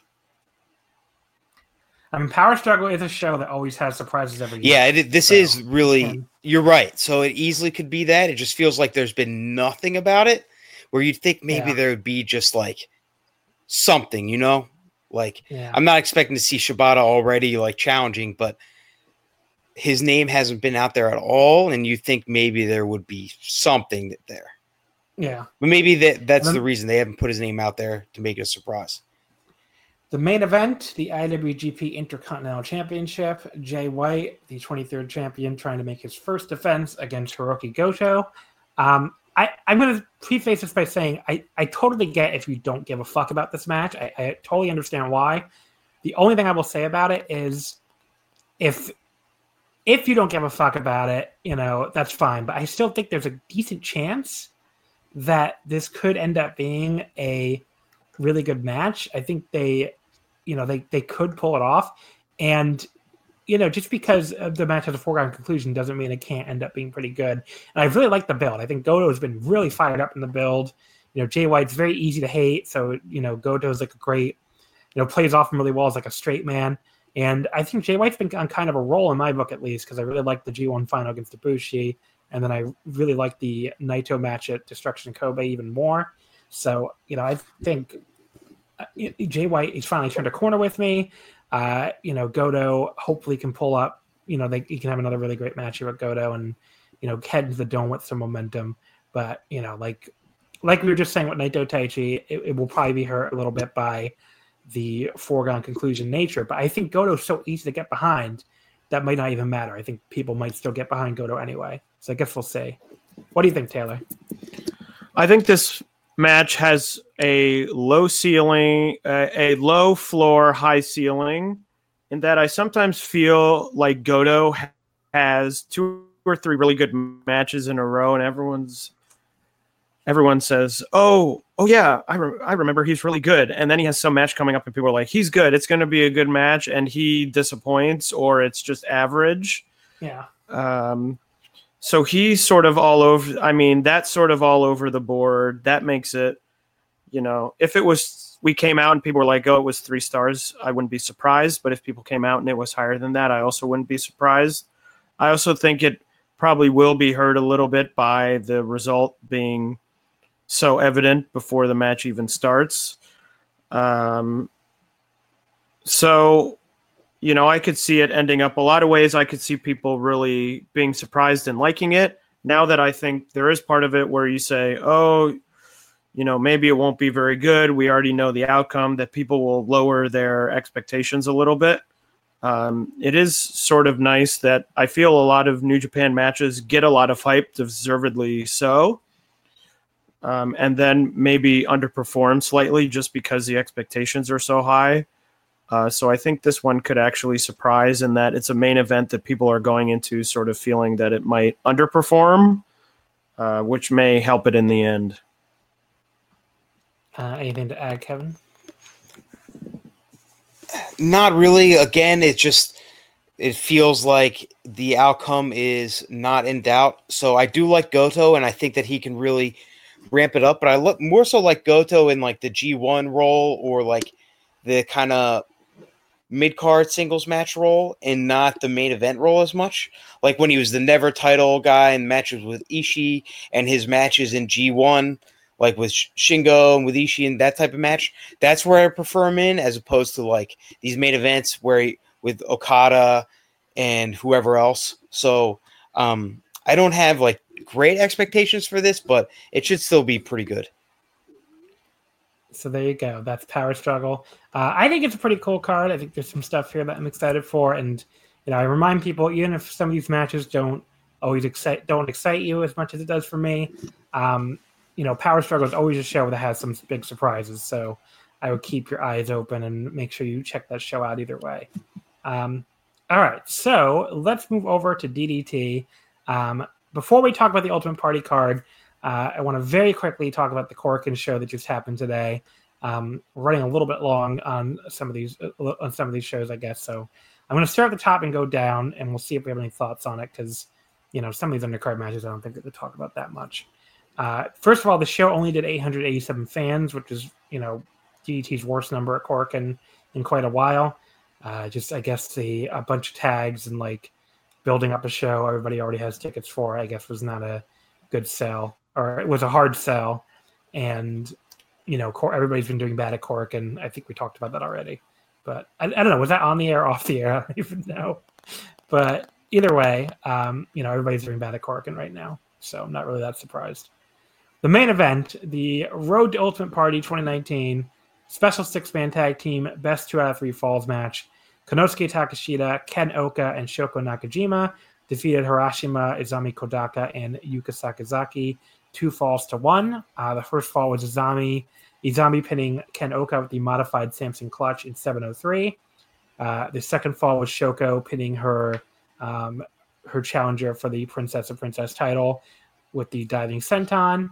And then the final fall was Takeshita pinning his challenger, uh, Harashima, or I guess, well, technically they both have a belt, but either way, with the or he submitted him with the walls of Takeshita in 1940. So this I thought was an awesome match. Uh, you know, I went four stars flat on it. Really ended up being the highlight of the show, along with one other match. And you know, I, I wouldn't say saved the show is a little too strong, but I'm glad this match happened because it really you know, it really did uh, make the show feel like a lot more worthwhile. Um, you know, the it just it felt like all six of them were huge stars. The crowd was all it was really into all six of them getting their own entrance. Uh, a lot of the Joshi, um, you know, a lot of the Joshi like interaction with the with the male wrestlers was good. There was like there's one GIF going around of like Takeshita like just absolutely launching uh, Yuka on a German and like uh, I think Shuma's face on the outside just like reacting like, "What the fuck did I just say?" But there were a lot of other cool spots too. Um, but yeah, I thought this was a really great match. Like I said, a four star match, and definitely the thing most worth checking out in this show. What did you think of this one, Kevin? Uh, yeah, I thought that this was a very solid um, multi uh, person match to just get uh, you excited for the uh, Ultimate Party. I thought that the Takeshita Harashima stuff was really great, um, especially like the way that um, Takeshita countered the knees at the end. I thought it was really cool, and I you know that for sure that that will come up um, in the match. So uh, yeah, I thought that this was just a very solid um, main event to just lead into the big show. Taylor, any thoughts on the main event? Yeah, just about the same. I really liked uh, when it sort of broke down closer to the end. I thought that had a really um, great energy with everyone sort of getting in the ring with everyone else um, and really mixing it up. Um, so yeah, I was about the same. Thought it was a thought it was a great main event. Semifinal, the next KOD Tag Team Titles Challenger Battle. So the winners will face the winners of the four way hardcore match at the at Sumo Hall. Chris Brooks and Masahiro Takanashi defeated Yuki Ueno and Naomi Yoshimura when Brooks pinned Ueno with the praying mantis bomb in 1302. Uh, not really surprised by the result. I figured Brooks and Masahiro would get the next shot, especially since uh, Ueno and Yoshimura just had one. But you know, this was a I thought a little bit sloppy, but still a pretty fun match. Don't have a ton of thoughts on it. What do you think, Kevin? Um, the same. Uh, most of the matches on this show, I just thought were like good matches to get build up for the the show like the other ones, but I don't really have any strong thoughts on any of them. I thought it was just a fairly easy watch to just kind of get you ready for the the ultimate party. Except yeah. there was there was one kind of moment on, that we'll talk about in a second that was a bit interesting, but other than that, I thought it was just kind of like, all right, these are the guys in the match for next week. let's see them just kind of warm up. What did you think about this one, Taylor? Yeah, same. Okay. so third from the top, the special single match, Tetsuya Endo defeating Ikemen with the Shooting Star Press in 1503. Uh, this was probably the most interesting standalone thing, as I think Kevin was just alluding to. So, for people who've never seen Ikemen, he has this big long entrance where he comes out and does like a whole big thing, uh, and usually it gets a humongous reaction. He's a big baby face. Dur- while he was doing this, Endo in the ring was like doing uh, like backflips and fucking gymnastic somersaults, and the crowd basically, I guess, to kill time because he was bored during all this, and the crowd like starts cheering for Endo during Ikemen's entrance. So Ikemen gets like fucking angry and attacks Endo. And that was like such a fucking moment. And the crowd boos the shit out of him for that. Which um you know, that they he they, they really did not like it. At one point they start chanting uh you know, just in Japanese, they just started chanting bad, bad, bad at him, which I thought was so fucking funny. Um and they, they really were not happy with him. So they really played into it, and you know, uh, Ikemen went after his arm, and like he did like a the, the biggest spot probably was he did like a sliding drop kick on the worked over arm when Endo was going for his, his normal like uh, handstand like flipping kick thing on the ropes. So that was really cool. Um, but yeah, I thought this match it was a little boring early on, but Endo sold that arm so well, and like even even when he did the shooting star press, he sold it like and like landed on one side when he normally does it you know, perfectly asymmetrically, like the uh, the DT English Update account was saying. So I thought this was great. I went three and three quarters. Just if the if the start of it had been a little more interesting, I would have gone four. But like other than that, I thought this was a really cool match. What do you think, Kevin? Yeah, I thought that this was interesting. I thought the beginning with all that, the Endo and um Jiro stuff was really entertaining. I thought as it went along, it kind of dragged a little bit, but um, again, it was more of just like about seeing just uh, Jiro and Endo in slightly different um, uh, roles than they normally are. So I, I was entertained. Taylor, what'd you think? Yeah, I think like Kevin mentioned before, sort of the whole card was, you know, it wasn't bad, but it's all sort of you know nice in a, in a way, and I think that this was probably the highlight of that. But it really sort of stayed at the level of like, oh, this is pretty fun, but didn't really get past that um, for me. Um, so the rest of the card, I don't know if we have to go over any of it. Anything on the undercard that really stands out to you guys? There's a bunch of tags, pretty much. And the rugby. That's the only thing the that stands thing. out. Yeah. Anything, Kevin? Not really. Okay, so let's go right. Let's go right to the Ultimate Party preview. Um, so that card, of course, will be taking place on November third on Sunday. Um, I th- uh, let me see if we, there's a time on what. Do anyone know what time it starts? Because I know the the main card I think starts at 3 p.m. Japan time.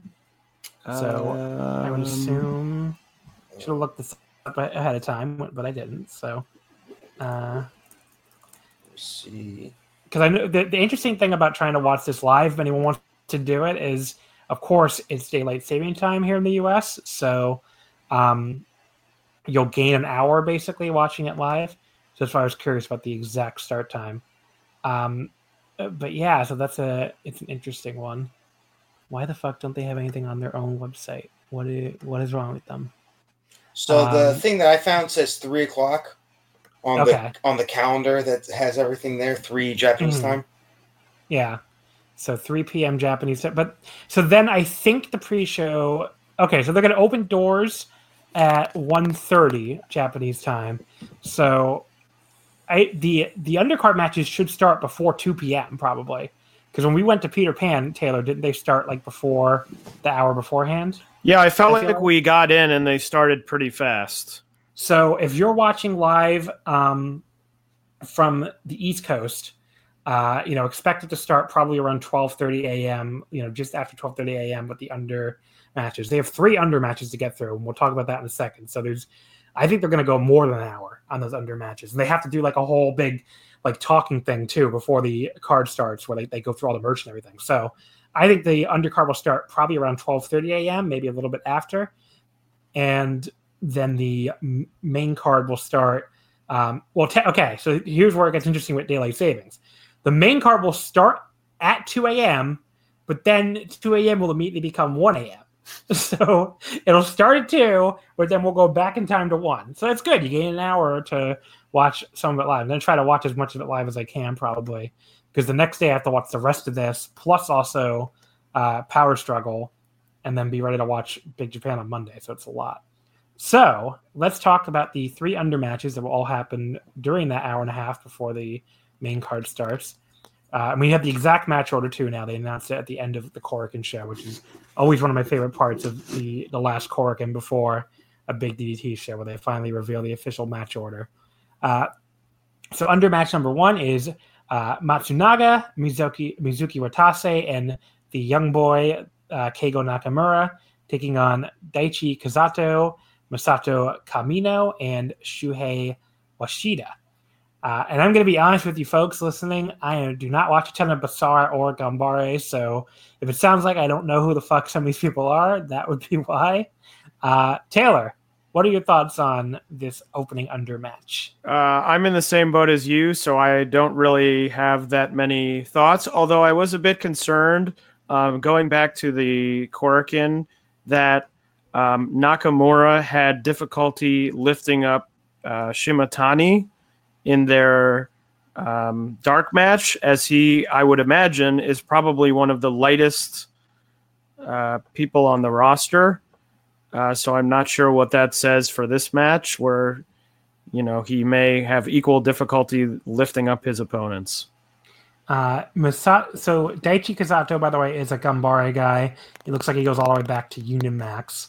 Uh, Masato, I don't know who the fuck that is. So let's find out. Uh, okay, Masato Kamino. I'm, ass- I'm going to assume he's Gambare, but let's see. Uh, Masato Kamino is. he's only 25. Wow. No, he's also Basara. So I guess he's one. He's like a Basara young boy. It looks like it. Oh, he was the guy who started in DNA. It looks like. I think, or not. Maybe he was a Basara guy all the time. Never mind. But he started two years ago in 2017, and then vanished for a while, and then came back in December 2018. And it looks like he's been Basara ever since. And then the third member of that team is uh, Wasada. I'm sure this is great radio, but Shuhei Washida, and I'm to assume he's also Gambare. Let's see. No, I don't care. So apparently there's a guy from a university. It's not who I'm talking about. Okay. I don't know who Shuhei. They don't seem to know who he is. So do you have any thoughts on any of this, Kevin, while I'm trying to figure out who the fuck these people are? Uh, Washida is a, another Gambare guy, is a Gambare guy, finally. So there you go. And he's only been around since 2018. So another big young guy. I don't. Ha- I have not. I'm not sure I've ever seen uh, a Basar or a Gambare show. I'm not gonna lie. So that's what I got for you on that. I, I actually I have watched Gambare a bunch of times. I always watch their Korakuen show, but like it's but Gambare is such a weird mix of like pe- eh, people you see all over on the indies and people you've never heard of that I just assume everybody on the show is like from all over, you know. So I'm not really like, you know, like you'll see like like this guy Washida looking at his cage match. He wrestled also in Zero One recently. He wrestled in Heat Up. He wrestled for something called the Real Guts Army. So I'm like, you know, th- these guys are all over the place. They don't just wrestle for one promotion. But there you go.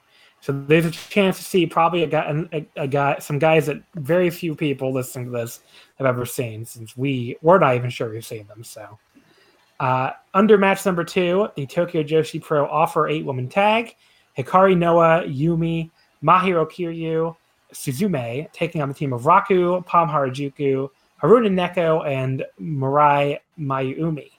Um, you know, obviously, I've seen all of these women a bunch of times. This is like basically, um, you could call this like the young, you know, like the, a young Tokyo Joshi showcase. Um, you know, like the veterans here would be like the uh, like Raku and Hikari Noa, who haven't really been around that long, but they they've been around longer than most of the rest of the two teams. But this is a good a good showcase, I think, for the for the Tokyo Joshi, uh, you know, young wrestlers who I think have they just keep turning them out. Basically, they have a lot of really good young talent. So uh, which is obviously great news for Tokyo Joshi going forward. What do you think, Taylor? Um, I don't. Re- I don't really have that many thoughts. You know, I always struggle to come up with thoughts for these Joshi Tokyo Joshi undercard um, matches because they just sort of are showcase matches. Um, so I'm sure it'll be fun. a little surprised they're not debuting anybody. They seem to like to do that a lot for a while. Debut somebody at the in, in the Ryogoku dark match. But maybe they just don't have anybody ready. Kevin, you got? I mean, they've debuted like 500 people in the last three months, so maybe, maybe they're out for the moment. maybe they're out. Yeah. Uh, Kevin, any thoughts to add on the Tokyo Joshi match? This may shock you, but I have none. Okay. The delayed entry battle royal, the final undercard match, uh, and this is a, a, a- quite the mix of people here. So let's go through them. Uh, Toru Owashi, Kazuki Hirata, Gorgeous Matsuno, Shota, Harukaze, Sagat, Yuki Kamifuku, Mina Shirakawa, Pokotan, and Yoshihiko. So obviously, Owashi, Hirata, and Matsuno we know pretty well from uh, DDT, you, you know, common DDT comedy guys. Um, you know, as far as Shota, I believe is a Gambare guy. I'm gonna get that wrong a million times probably during this podcast. Which one's Gambare and which one's uh you know Basara? Sagat, I'm 100 percent sure is Basara. He's like in the in that weird uh metalhead unit that uh Fuma and whatever the fuck is in. Fuma and Kubo who are in the tag title match later. Um obviously Kamifuku and Mina Shirakawa are both Tokyo Joshi. They've been like a little unit lately, along with, uh, you know, the, it. I'm blanking on the other one. Taylor, who's the other one? The unit Manase, Yuna Manase, uh, and then Pokotan and you know and Yoshihiko. I guess are like your mascot division. So quite the collection of talent there. Uh, you know, I'm excited to see what exactly we get here but there's not really a ton of story. Oh, Harukaze's a woman. There you go. I didn't even know that until I looked that up. Uh, she's from the Gambare Joshi, basically. So there you go. Uh, what do you think? Anything thoughts on this, Taylor? I'm trying to think. Uh, oh, Shota, by, Shota, by the way, is Gambare also. They just to interject and throw that out there. Sorry. I'm trying to th- think who wins because the um, Iron Man heavy metal title is in Big Japan, I think, isn't it? Who has it Who, now? who, who has it right now? I don't. I don't know. I think Kikutaro had it a little while ago, but I don't know if he still has it. Some Uh, I feel like is, somebody in the U.S. had it. is it on? Let's see if it's notated on. Does Cage Match keep record of it? no. I don't think so. No, Kikutaro, as of since September 29th. So maybe Kikutaro will run in and be in this. I don't know. So he's not in it. So that you know that sort of obscures who's going to win. So I'm going to say that um, I feel like So, Yoshihiko hasn't won in a while. Wikipedia has a complete listing of all 1,430 champions. Kikutaro beat Puma King for it. Right, that's who had it in the, like in the West, Puma King. Yep. So there you go. So somebody has gone on Wikipedia and updated it every single time. that rules. So Yeah. we're at one four three zero. Um, so now, what are your plans, by the way, Kevin? Are you going to get here for all the undercard matches? I don't know. I was I was gonna long show. I was planning on it, but I'm in a box, which I didn't think about when I got the tickets.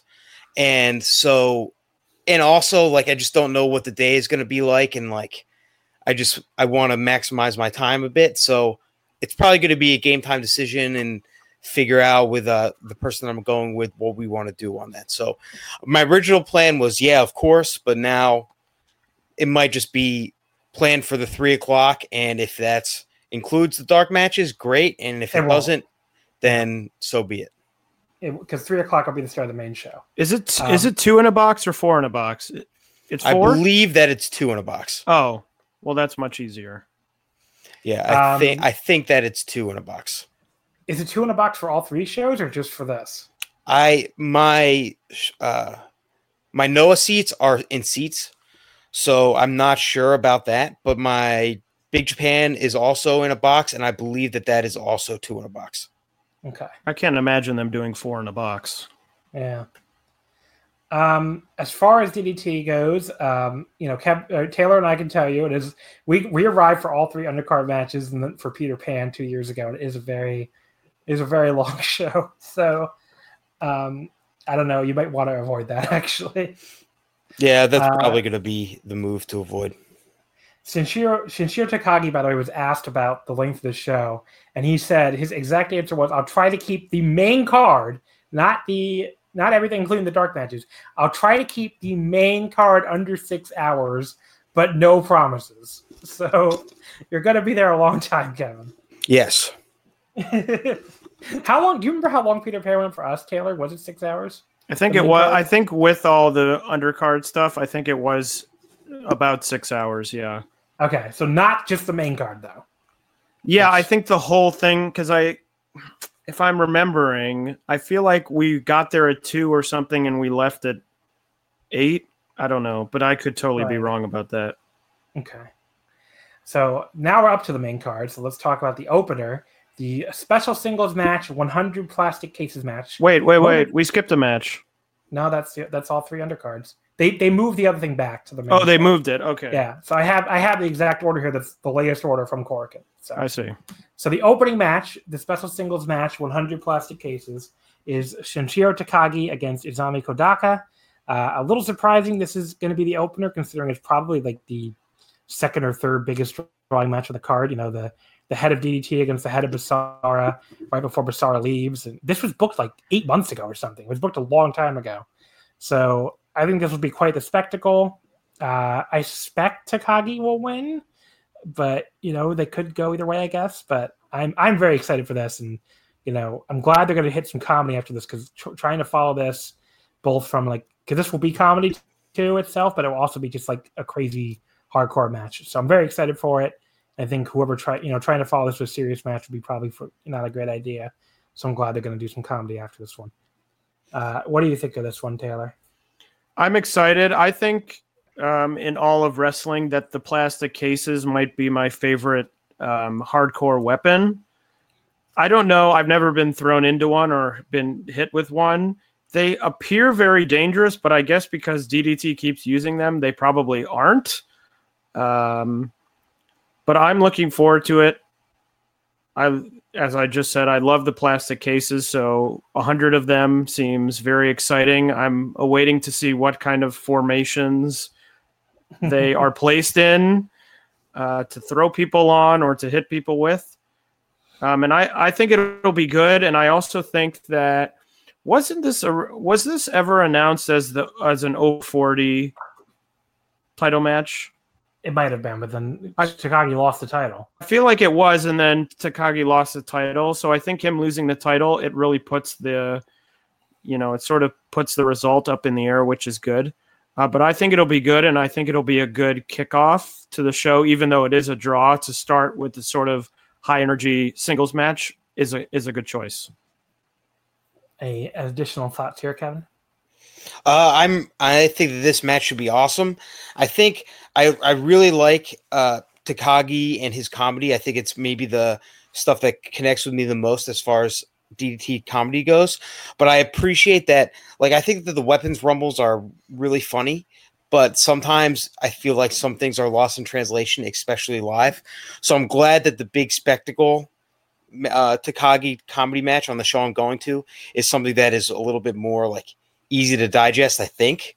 At least going in, that's what I feel like. And it's also a good way to mix uh, his style and the uh, Kodaka style together. So I think that the, I'm I'm really excited about this. When I saw that this was kind of the direction that they were going, I I was really hyped that that was what was going on when I was going.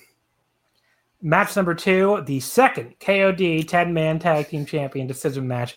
Taylor and I were there for the first decision match, and uh, the belts like disappeared not long after that two years ago. But now they're back.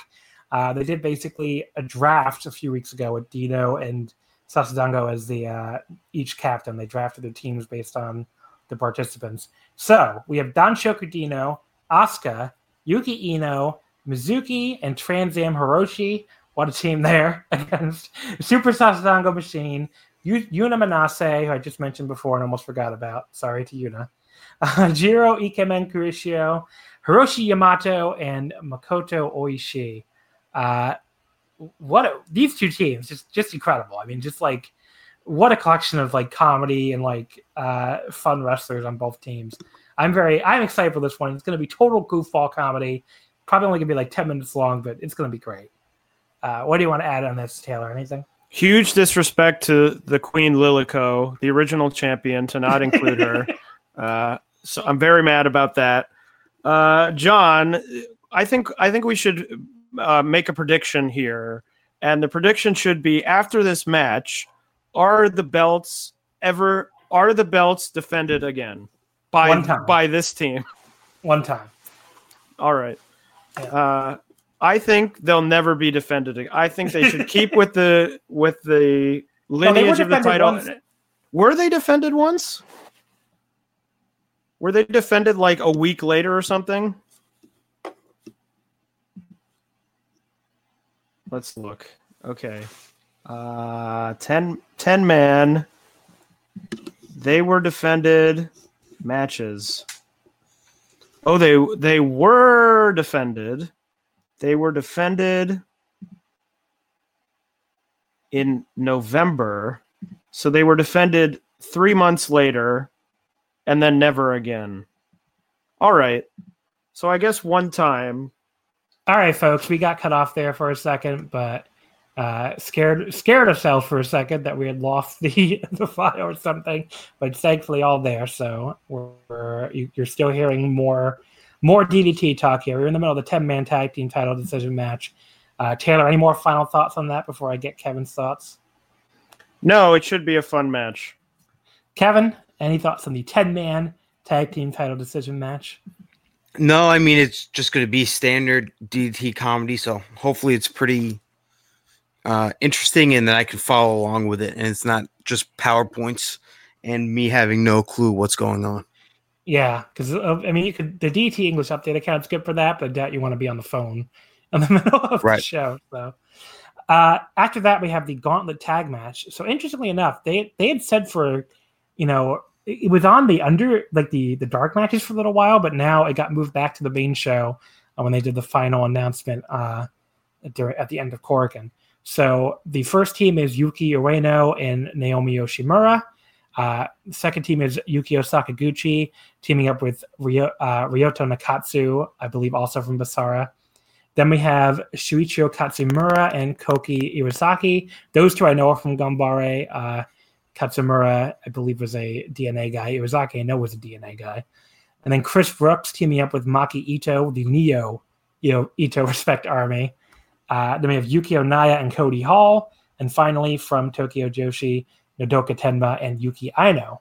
So a fun collection teams here. It's going to be if you've never seen one of these gauntlets on a uh, DDT Big Show, it's not that dissimilar from those gauntlets back on the back in the day on like a major Chikara show. Uh, you know, just a bunch of teams to get them on the card, and they'll have some fun little mini matches. Uh, you know, so it should be a good time. What do you think, Taylor? Yeah, it should be interesting. Uh, some some good uh, a m- good mix of teams here in terms of um, the talent uh, from all, I believe, all four different promotions. If I'm looking correctly, uh, it should be should be good. I wonder if you know the winner, if it leads to anything, or if it's just you know one reason why would they have moved it onto the main card maybe that the winner something happens with the winner Yeah. Uh, what do you think, Kevin? Any thoughts on this one? Uh, not not too much on this one. I do like gauntlet matches, so should be hopefully be uh pretty interesting. I kind of was uh thought maybe the guys like uh Sakaguchi would be in bigger matches, but I guess not. There's so many people on this card, so Yeah. Uh, match number four is for the Independent World Junior Heavyweight title. That's the top belt in Gambare. It goes all the way back to FMW, actually. Uh, Keisuke Ishii defending against Fuminori Abe. Uh, Abe, of course, is representing Basara here. Uh, he- he's also in the All Japan Junior Heavyweight title tournament, which actually became like part of the build where Ishii got basically got mad at Abe for trying to go after two junior titles at once when he's already you know set to challenge for his junior title, uh, you know, at this show. So I thought that was interesting. That they just made that part of the build. But yeah, this this really has potential to be like maybe the best like work rate, like pure work rate singles match in the card, other than the, maybe the main event. So I have a lot of hope for this one. I think it could be a really good match. Uh, I, I would expect Ishii to retain just because Abe's a Basara guy and you know Basar is leaving the bubble and all that. But um, you know, if people aren't aware, Basara's leaving the DDT group at the end of the year. But I mean, you know, they could always have Abe win here and drop the belt to somebody else. I'm sure. So, what do you think, Taylor? This one? Yeah, I think this is the dark horse match of the night. Uh, I think it largely depends on how much time they get. You know, they've already sort of announced the show is going to be very long, but I really have no feel for how much time each of these matches is going to get. Um, you know, if this only gets 10 to 12 minutes, you know, it might not blow people away, but if it gets maybe a little bit more time, I think it could be really good. Two really good uh, wrestlers who I think will probably mesh well together and will probably surprise some people who are coming into the show um, sort of knowing more of the DDT talent. So I'm really looking forward to this match. All right. Yeah, this this Uh, should be great. I was gonna say, go ahead, Kevin. Yeah, uh, th- this should be great. Um, Abe, I think, is a guy who a lot of people. Well, he's a guy that like is just kind of waiting for the way, like the next level. I think that just where he's he's kind of been in this um for a year or two, kind of been positioned with Nomura in Big Japan. He hasn't quite broken out, but I so I like the idea of ha- him having a big uh singles match on a huge show like this. Like, uh, I really like. We would talk about it on Burning Spirits a lot, like the singles match, undercard, ten to fifteen minutes, kind of like, uh,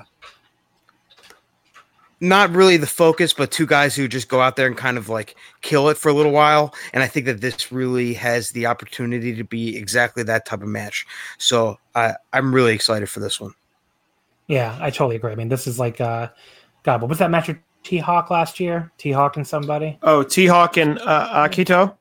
Akito, right? And that that ended up being like one of my favorite matches the entire card. So I think that could be the this could be the ver- that you know, the equivalent. Uh, match number five, the UWA World Trios Championship three way match. Uh, before we get into the participants, I've done this before on the show, but the history of the UWA World Trios titles, my favorite titles in wrestling, started in 1984 in Mexico, went to Toryumon in Japan in 2001, stayed in Toryumon until the split, and went, ended up in El Dorado, the uh, like Toryumon, you know, later promotion, and then ended up in DDT for a while in 2009, uh, before DDT got their own six man titles, which are not defended here, but these UWA titles are. Then they they went dead for like almost five years before Wrestle One brought them back in 2015, and then Wrestle One basically lost them to uh, Tokyo Gurentai, who left the company with the belts, and then they went to Big Japan. Um, you know, they were revived again by Big Japan, and then they were defended in Basara and won by this the trio that's defending them here. And they brought all the way back to DT, almost not quite full circle. They're not in Mexico, but brought back to where they were a decade ago in 2009. So just the long, strange history of the UWA trios titles. Uh, so the champions, again from Basara, Takumi Tsukamoto, Yasu Urano, and Takato Nakano. Defending against from Damnation uh, and DDT, obviously, Tetsuya Endo, Mad Paulie, and Nobuhiro Shimatani. And then the other challenging team from Ganbare, Ken Ohka, Yumehito Imanari. Of course, he's like the DDT video guy who's also in uh, like a major star in Ganbare, and Miss Mongol. So quite the list of wrestlers there. Uh, this is like the probably the wackiest match on the card, I guess, as far as like, oh, I don't even know if that's true, but one of the wackiest matches on the card. And yeah, it's also for you know for a championship. Um, you know, you got a lot of guys in here I really love. Uh, you know, obviously Endo and pretty much the whole Damnation team, but also like Yasu Urano, who used to be like a, a major DT guy before he left, and Ken Ohka, who I always love, and Imanari, who's you know he's got a super like a super great connection with the crowd. He'll he's always really over. So you know this could be like again like a very a sleeper match on the card here. What do you think, Taylor? Yes, I same. I think it's it'll be a fun match as you mentioned with uh, the lineage of the titles. I don't think there's any expectation as to what this match needs to be. Uh, there's really no need to protect uh, these titles in any way, so I think it could get fairly goofy if they wanted. Um, you know, Kevin mentioned it earlier. I'm a little bit disappointed to see Endo, you know, sort of in this nine person match. Would have liked to see him be more featured, but I think that's um, just an indication of, you know, how many people they have to get on this card and, you know, just trying to squeeze everyone in. Yeah. Kevin, what, what do you think of this one? Yeah, it just seems like a, you know, there's always like the undercard DDT comedy matches, and then there's always like the big goofy one kind of later on. So that feels what this is going to be. So hopefully, I mean, it is. Endo does have like I was expecting him to be in something bigger, but he kind of does well in these type of matches too. So uh, match number six. Match number six, the Princess Tag Team Championship. Uh, Saki Sama and Misao, the Neo Bishiki-gun, defending the t- titles against Rika Tatsumi and Miyu Watanabe. Uh, a lot of stuff in Tokyo Joshi coming full circle here, where you know Misao was friends with Rika and you know turned on her when she went from Hyper Misao to uh, becoming Saki Sama's bodyguard. Uh, Miyu Watanabe has been feuding with Saki Sama all year. You know they, they they had a really awesome singles match earlier this year where Saki Sama basically just like squashed her almost. Probably my favorite squash match of the year. Um, and then you know Miyu came back with a, a team with uh, Miyu Yamashita which I thought had a chance to take the, the titles away a few months ago, but they they failed. And now Watanabe comes back with Rika here, you know, to try to get revenge. She's going for revenge on Saki Sama and Rika. You know, she had a long feud with Saki Sama years ago, but it's more about trying to get uh, Misao out of Saki Sama's clutches. So I'm excited for this one. Just a lot of storyline stuff here, and you know, there I think it has a chance to be a pretty good match too. What do you think, Taylor? Yeah, I'm looking forward to it. I think uh, Tatsumi and Watanabe is going to be a really good team. I think, um, and I think we've talked about this on this podcast in the past that um, Saki Sama and Misao maybe aren't the best in terms of in ring uh, bell to bell, but I think they picked the right opponents uh, to really bring out the best in them. Uh, so I'm looking forward to this match. Kevin? I'm not gonna lie, I don't watch Tokyo Joshi Pro too much, so okay. I'm sorry. Match number seven, the KOD Tag Team Championship four way hardcore match. Uh, Daisuke Sasaki and Soma Takao, the champions from Damnation, defending against from All Out, Akito and Shunma Katsumata, and then two teams, both, both from Basara. Uh, you have Fuma and Yusuke, uh, Yusuke Kubo and then you have Minoru Fujita and Daiki Shimamura. Uh, Shimamura again is a guy who, uh, or Shimomura, I should say. He's a, a guy who used to be from D- in DNA. Uh, he had like kind of I don't know what you would call it, like a little person slash uh, like on the smaller side, like team slash rivalry with uh, with Shimatani. But they kind of broke off and each went their own way, as You can see with Daiki being in DNA here. Um, but yeah, Minoru Fujita, obviously, I think a lot of people know that name. He's been around forever. You know, he's also a big Japan guy. Um, but yeah, this is like an interesting mix of guys here. I don't know where this it's going to go because every time I think Sasaki and Takao are going to drop these belts because they've had them all year and kind of done everything they can with them, but they they won again against Yoshimura and Ueno. So it wouldn't shock me if they just retained here. Um, I could I don't think either Basara team is going to win. Maybe they will, and they'll do something where they're threatening to walk out with the belts because it's basically what they said during the build up that they're gonna, you know, leave the DDT group with the titles. So maybe they'll do that, or maybe Akito and Shuma will just get the win, and you know Shuma's kind of sort of been changing these belts for a while. So who knows? I can see it's going a lot of different ways, but it should be a fun plunder match either way. Taylor, what are your thoughts here? Yeah, it should be good. They had the pre sort of preview match on the Korakuen, and I it felt to me, I don't know if anyone else thinks this, that the four that were in the match were sort of holding back, um, probably keeping some, you know things to do in their po- in their pocket for the big show. Um, but I think it's a good mix of talent. Uh, you have some a lot of very strong personalities, which I think should make the the match pretty fun. Yeah, I, I'm excited for this too. I I like the idea that um, the KOD title this year is a little bit different than just your normal standard uh, DDT style tag match, where this is more of just like a wild hardcore match. Who knows what's going to happen? It might go all over the place. Who knows what type of weapons they'll use or whatever is going to happen. So I, I think that this could be uh, a big spectacle and be a lot of fun, especially with like Daisuke Sasaki in it. I feel like he'll um, bring this up to another level. Match number eight, the Union Max Championship. Uh, Ryuichi Ryuichi Sekine defending against Masahiro Takanashi. Uh, this is the top match of Basara because Basara, you know, came from Pro Wrestling Union, and Tak- Masahiro apparently has like history with the belt. Like he used to, I don't know if he was a past champion. I should look that up real quick. But I know he mentioned that it's a belt that he has history with because he, you know, was like kind of a part of Union in the past.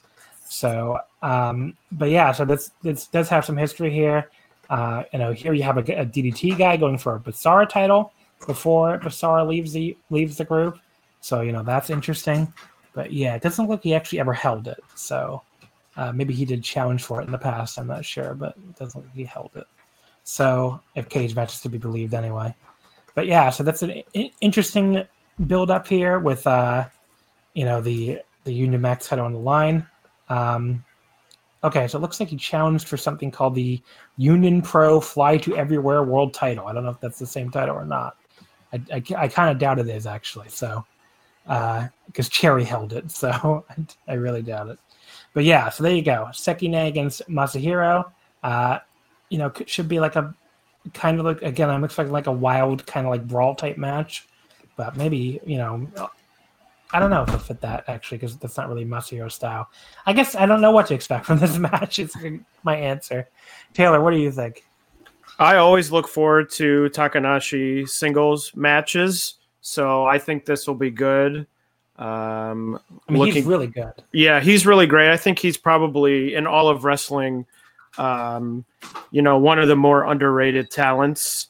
Um, and I think part of that is is the way he's booked. Not that he's booked poorly, but I think he's, you know, usually booked as more of a team or a sort of a tag wrestler. But he definitely has the skill to um, really have some great singles matches. So I'm looking forward to this. Uh, Kevin, Yeah, I'm the same. I I uh, am excited to see a big Takanashi singles match. Um, I haven't really seen too much of Sekine, so um, yeah, more so just focused on the idea of you don't see many of these big Takanashi matches, so it could be yeah. interesting. I mean, that match where he challenged Isami Kodaka for the KOD like three years ago was Yeah, I remember that being awesome. Yeah. So, uh, third from the top, the Princess of Princess Championship, Shoko Nakajima defending against Yuka Sakazaki. Uh, first of all, I think this it's awesome that they're this high up on the card. Uh, you know, this is the highest uh, of the non KOD slash Extreme title matches. The highest, I guess, one title match is what you could say. And you know, this is uh, you know two two wrestlers who are both meant a lot to uh, Tokyo Joshi so far. They've they've been two of the biggest stars. You know, Yuka's been a champion before. He held the tag titles as well. Uh, you know, Shoko was the the one to finally unseat um, Miyu Yamashita earlier this year, and you know, they've both been there since the start, and they've seen the promotion really rise up to become what it is today. So I think there's a great spot for them. I hope they really you know kill it here with a great match. Um, I could see the result go either way. I, I kind of think Yuka's going to win. Uh, it just kind of feels like it, it could be a big moment for her, and it feels like a, the kind of thing they might do here to have a title change at Ryogoku. Um, but I guess Shoko winning wouldn't shock me either. What do you think, Taylor? What do you about the result in the match? I guess. So I think uh, I think Yuka has a good chance of winning. Um, I think with Kenny uh, Omega being there, I think they're probably going to be filming stuff for AEW probably. And I know that Yuka is listed on the AEW roster page, so I think that maybe DDT might put the title on her um, in the case that she you know, makes more appearances for AEW, which I think is very possible. But also, it would be um, a way to sort of, if she won the title, they could, you know, AEW could film that for a, you know being the elite or something like that to keep her uh, fresh in the minds of AEW fans if she can't come over, uh, you know, immediately after the win. So I think it might be beneficial for that relationship. That's one way I could see it happening. I also think that you know Nakajima. Um, not that it's been a bad reign, but I don't think it's been very noteworthy. So I think that there really isn't any um, issue with changing the title. It's not as if you know she's you know being a huge draw or you know it's been a blow away reign. So I think it might be interesting to see it on Sakazaki, but I could see it going the other way and seeing Shoko retaining. Uh, but yeah, so that's uh, I, I I could see it too. I could I wouldn't shock me if Shoko retains, but Yuka, I think it will be Yuka as well. I don't know. You just said you don't watch a lot of Tokyo Joshi. Do you have anything to add, Kevin?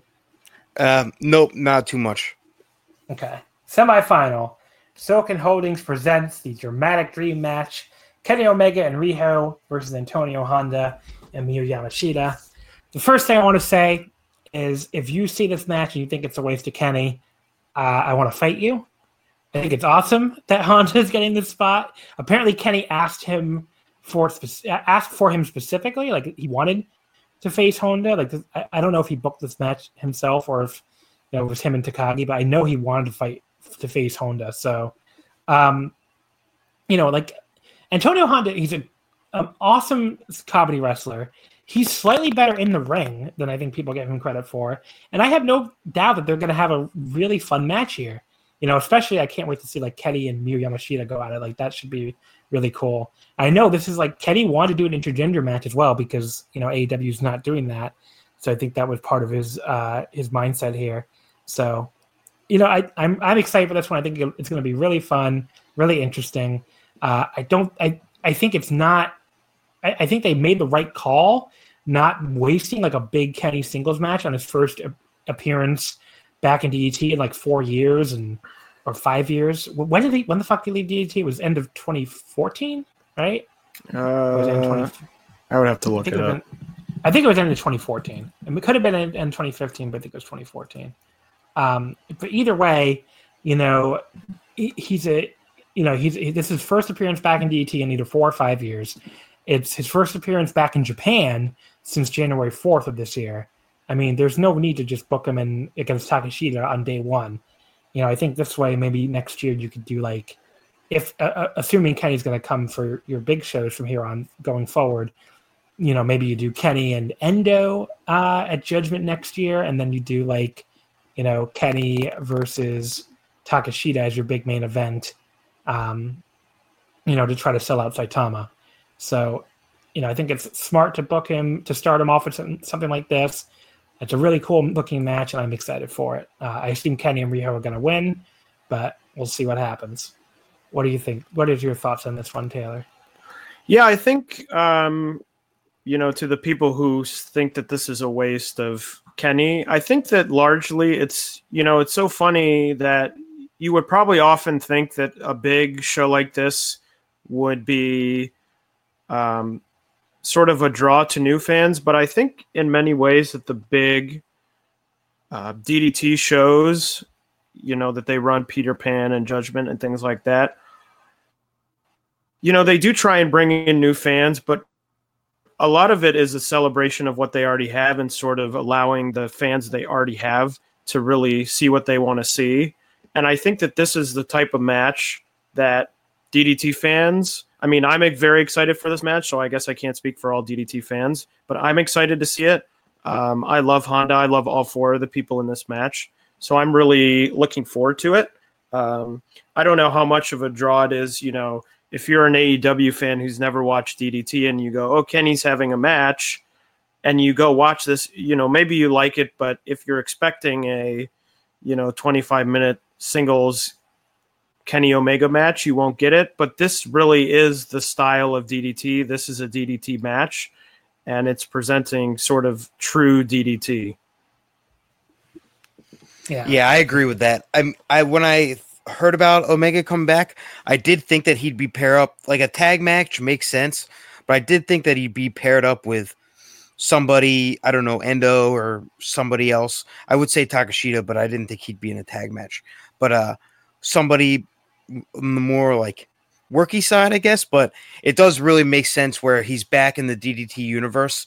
So he just goes full on big time DDT and with against Honda. So I um I I'm excited for this. I feel like he's going to be Kenny's going to be insanely motivated to go out there and just kind of not mail it in at all, hit all of his check all of his boxes and especially the comedy stuff. I think he's really going to lean into that a lot. But I, I think that it should be uh, pretty entertaining. Real good. And then the main event is your double title match for the KOD Openweight title and the DDT Extreme title. Konosuke Takeshita versus Harashima.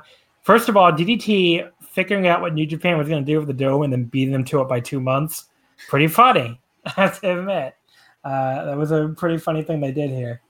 Um, but yeah, I, I don't think I don't think they would do any result here but Takeshita winning. It just makes too much sense to have him walk out of Ryogoku with both belts and you know have his big moment and presumably start building the Takeshita Omega match for next year. I guess Harashima could win, but it just doesn't make a ton of sense to me not to have Takeshita win here. Uh, I expect it to be outstanding. I mean, their match, uh, what 2018, right? It was Judgment 2018. That match was really, really good. So I expect this one will be as well. What do you think, Taylor? Yeah, I think the same thing. I think with Kenny, obviously he's back and he's. I would imagine he's not going to leave the promotion high and dry, but you really never know. I mean, especially being DDT a Japanese promotion, sort of dealing with an American promotion, I would think that they would want to go. Obviously, they don't have to do it, you know, next month or anything. I would think they would want to go to Takeshita Omega as as soon as they can to draw a house. And I think doing it for the big show in Saitama next year is very smart. So I just don't see a world in which Harashima wins and you still manage to get to Omega Takeshita in the biggest match that you can do. So I think Takeshita is going to win. I mean, I have no doubt the match will be, you know, very good. You have two of probably the best wrestlers in DDT, most certainly, and maybe the world uh, here in a big spot in a main event of a huge show. So I have no doubt it'll it'll deliver. Okay. Yeah, I was really excited when uh, Harashima was the one that was that won the match in September to get to this one because uh, I think that he's great and I've one of the better DDT wrestlers probably that I've ever seen. So I was really excited to see him get the spot, especially when he's kind of um, similar to the Tanahashi, where he's been the ace, but he's kind of moved aside because there's a new ace, but every once in a while he still comes to the top. So I was pretty excited that he was the guy that's going to be in this match. Um, that last match of Judgment a few years ago, Drew from Burning Spirits was at, and he thought that it was great. So I'm really excited that this time I get to go see it. Uh, and there you go. That's your ultimate party card. This card just looks fucking awesome. Uh, but yeah, so that's uh, that's a pretty cool, pretty cool card overall. So let's get into the last card we're going to talk about. I'm going to have to go quick here because we've already taken a lot of time. The Big Japan Ryogokutan 2019. Uh, that's the Monday, November 4th, the last of the three Sumo Hall shows. Uh, so I haven't seen a ton of Big Japan in the last few months, especially. So I'll be relying on my guests here, especially I assume Kevin so my, this is my thing with Big Japan this year. The beginning, it started off incredible. I thought that January and February was awesome, and I was really excited for the Death Tournament. And then the Death Tournament was kind of disappointing. There wasn't that much great in it. And since then, Big Japan has been it's been hard to watch, hard to find it. The stuff gets released late. It's been really difficult to keep track of. So honestly, in the beginning of this year, I thought I was going to be much more in, like on the show to show, but once it got in, it just has been pretty disappointing as far as I know. So I honestly haven't seen that much over the past few months, but uh, I think this is one of those cards where it's just kind of like the bigger Big Japan stories of the past few years are all kind of condensed into this, both story wise, but also just like the themes and issues or whatever is going on. They're all encapsulated in this card. Uh, so let's see here. The opener Ryota Hama, Yasufumi Nakanoe, and Kazuki Hashimoto taking on Takuho Kato, Akira Hyodo, and Yuki Ichikawa. Go ahead, Kevin. Give us your thoughts on the six man. Well, this is the um, Big Japan young boys. They they've been pretty good over the past year or two. So um, I don't have any like specific thoughts about them, but I'm really excited to see them mix it up with like a guy like Hama and Nakanoe, who's also good. So um, this should be pretty solid uh, opener. I like that they're putting the younger guys against actual established wrestlers and not just against each other.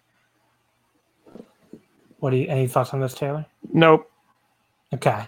Great Kojika, the Great Sasuke, Brahman Shu, Brahman K, and Kak- Kankuro Hoshino versus Abdullah Kobayashi, Hideki Suzuki, Shinobu, Orca Uto, and Drew Parker. Please tell me what the fuck is going on here, Kevin. Because I, I I can't even tell you. So I was, I mean, I was. part of me wants you to be like, yeah, this is just going to be your like your normal Brahman Brothers, uh, Big Japan, uh, tag match with like lots of water and bowling balls and stuff, and it will be. And maybe Sasuke does something crazy too because he's in it too.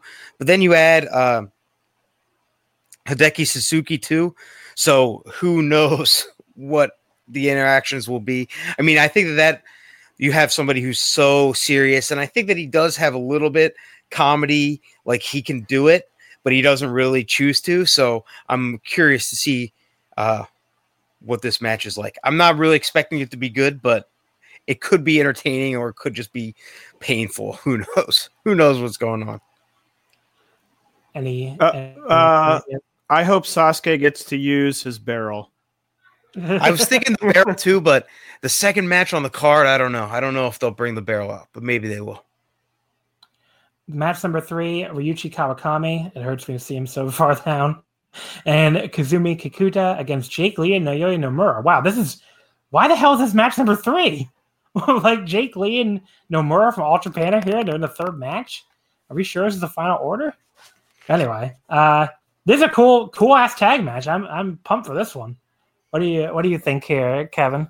Yeah, this should be awesome. Um, I honestly kind of forgot that this was on the card. Yeah, me too.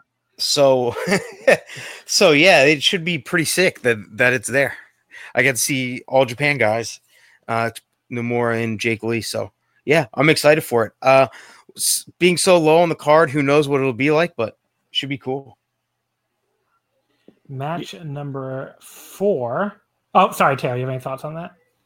Yeah, I'm just excited to see people, you know, as I mentioned in the Noah uh, preview, excited to see people who, you know, you don't ever expect to see together in a ring, uh, together in a ring, four talented guys. So I'm looking forward to it. Uh, they had Kawakami fought Lee and Nomura earlier this year, didn't they? Like in a all Asia tag title match, or or Lee and Iwamoto, right? It was like an all Asia tag title match or something. Remember, I remember there was some all Asia tag title match for Kawakami that was really good. Or am I losing my mind? Uh, uh, yeah, Kevin.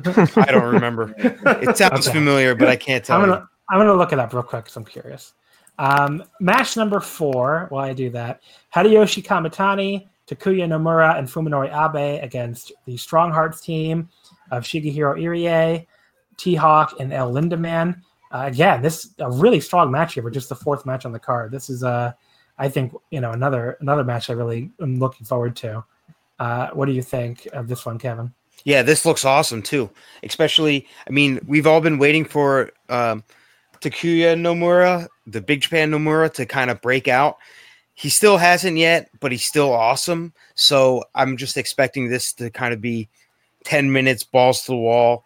Uh, Abe and him are in a tag uh, called Astronauts. So I'm just expecting this to be really good and Strong Hearts, of course. Um, seeing them on this card too is is real interesting and and their interactions with like the El Lindaman and Nomura interaction should be pretty entertaining. So I'm really excited for this. All right. So before Taylor gives his thoughts on this match, I took I confirm Kikuta and Kawakami beat Lee and Iwamoto for the All Asia belts, uh, Endless Survivor in May at Yokohama. So that's the match I was thinking of. That was like a four star plus match. That was really good. And then Lee and Iwamoto beat them back, won the titles back from them uh, in June in and in All Japan. That one I don't remember as well, so I assume it wasn't quite as good. Maybe I didn't see it or something, but yeah. So that's why it's like it's Kikuta and Kawakami against Lee and Nomura this time. But they did have a match with Lee Iwamoto back in May. Uh, any thoughts on match number four here, Taylor? Yeah, I'm excited for it. I've loved um, Strong Hearts wherever they've been. They've popped up a lot of different places over the last year plus. Uh, so I think this match will be really good. They're going up against a really good team who I think is going to, you know, sort of uh, some guys on the younger side in a big situation. They'll probably give their all. So I think this match could be really, really good. Match number five, the tax trip death match, Ricky Shane Page and Masaya Takahashi versus Masashi Takeda and Takumi Tsukamoto. Can't say I know anything about what's going on here, so uh, jump in here for me, Kevin. What's I have no idea what a tax strip death Oh. match is either, so I'm excited for that. Otherwise, I think that this is just going to be your standard lower card da- tag team Big Japan death match. If you've seen one, you've seen a million. I was hoping that Takeda would be in the main event. I thought that maybe he would be. Um, Miyamoto being instead makes sense, but I was still I thought maybe they were going to go back to this match again, the uh, Kodaka versus Takeda, but they didn't. So he's here instead. Uh, Ricky Shane Page, not my favorite, but I feel like on a big show like this, he'll he'll probably be pretty good. So my big issues, my bigger issues with him are more of just like his character, and I feel like in uh, Big Japan that's probably toned down a bit. So Uh, Matt, oh, any thoughts on this, Taylor? No, I think it should be good, even though it's lower on the card. I think you have a lot of good talent, and you know it's the first death match on the card, so I think it could be pretty good. Match number six, a four way for the Big Japan Junior Heavyweight title. Yuya Aoki defending against Tajiri, Tatsuhiko Yoshino, and Kota Sekifuda. Uh, you know, this is kind of a pretty much like get all the Big Japan juniors in a match here. Um, could be good though. What do you think, Kevin?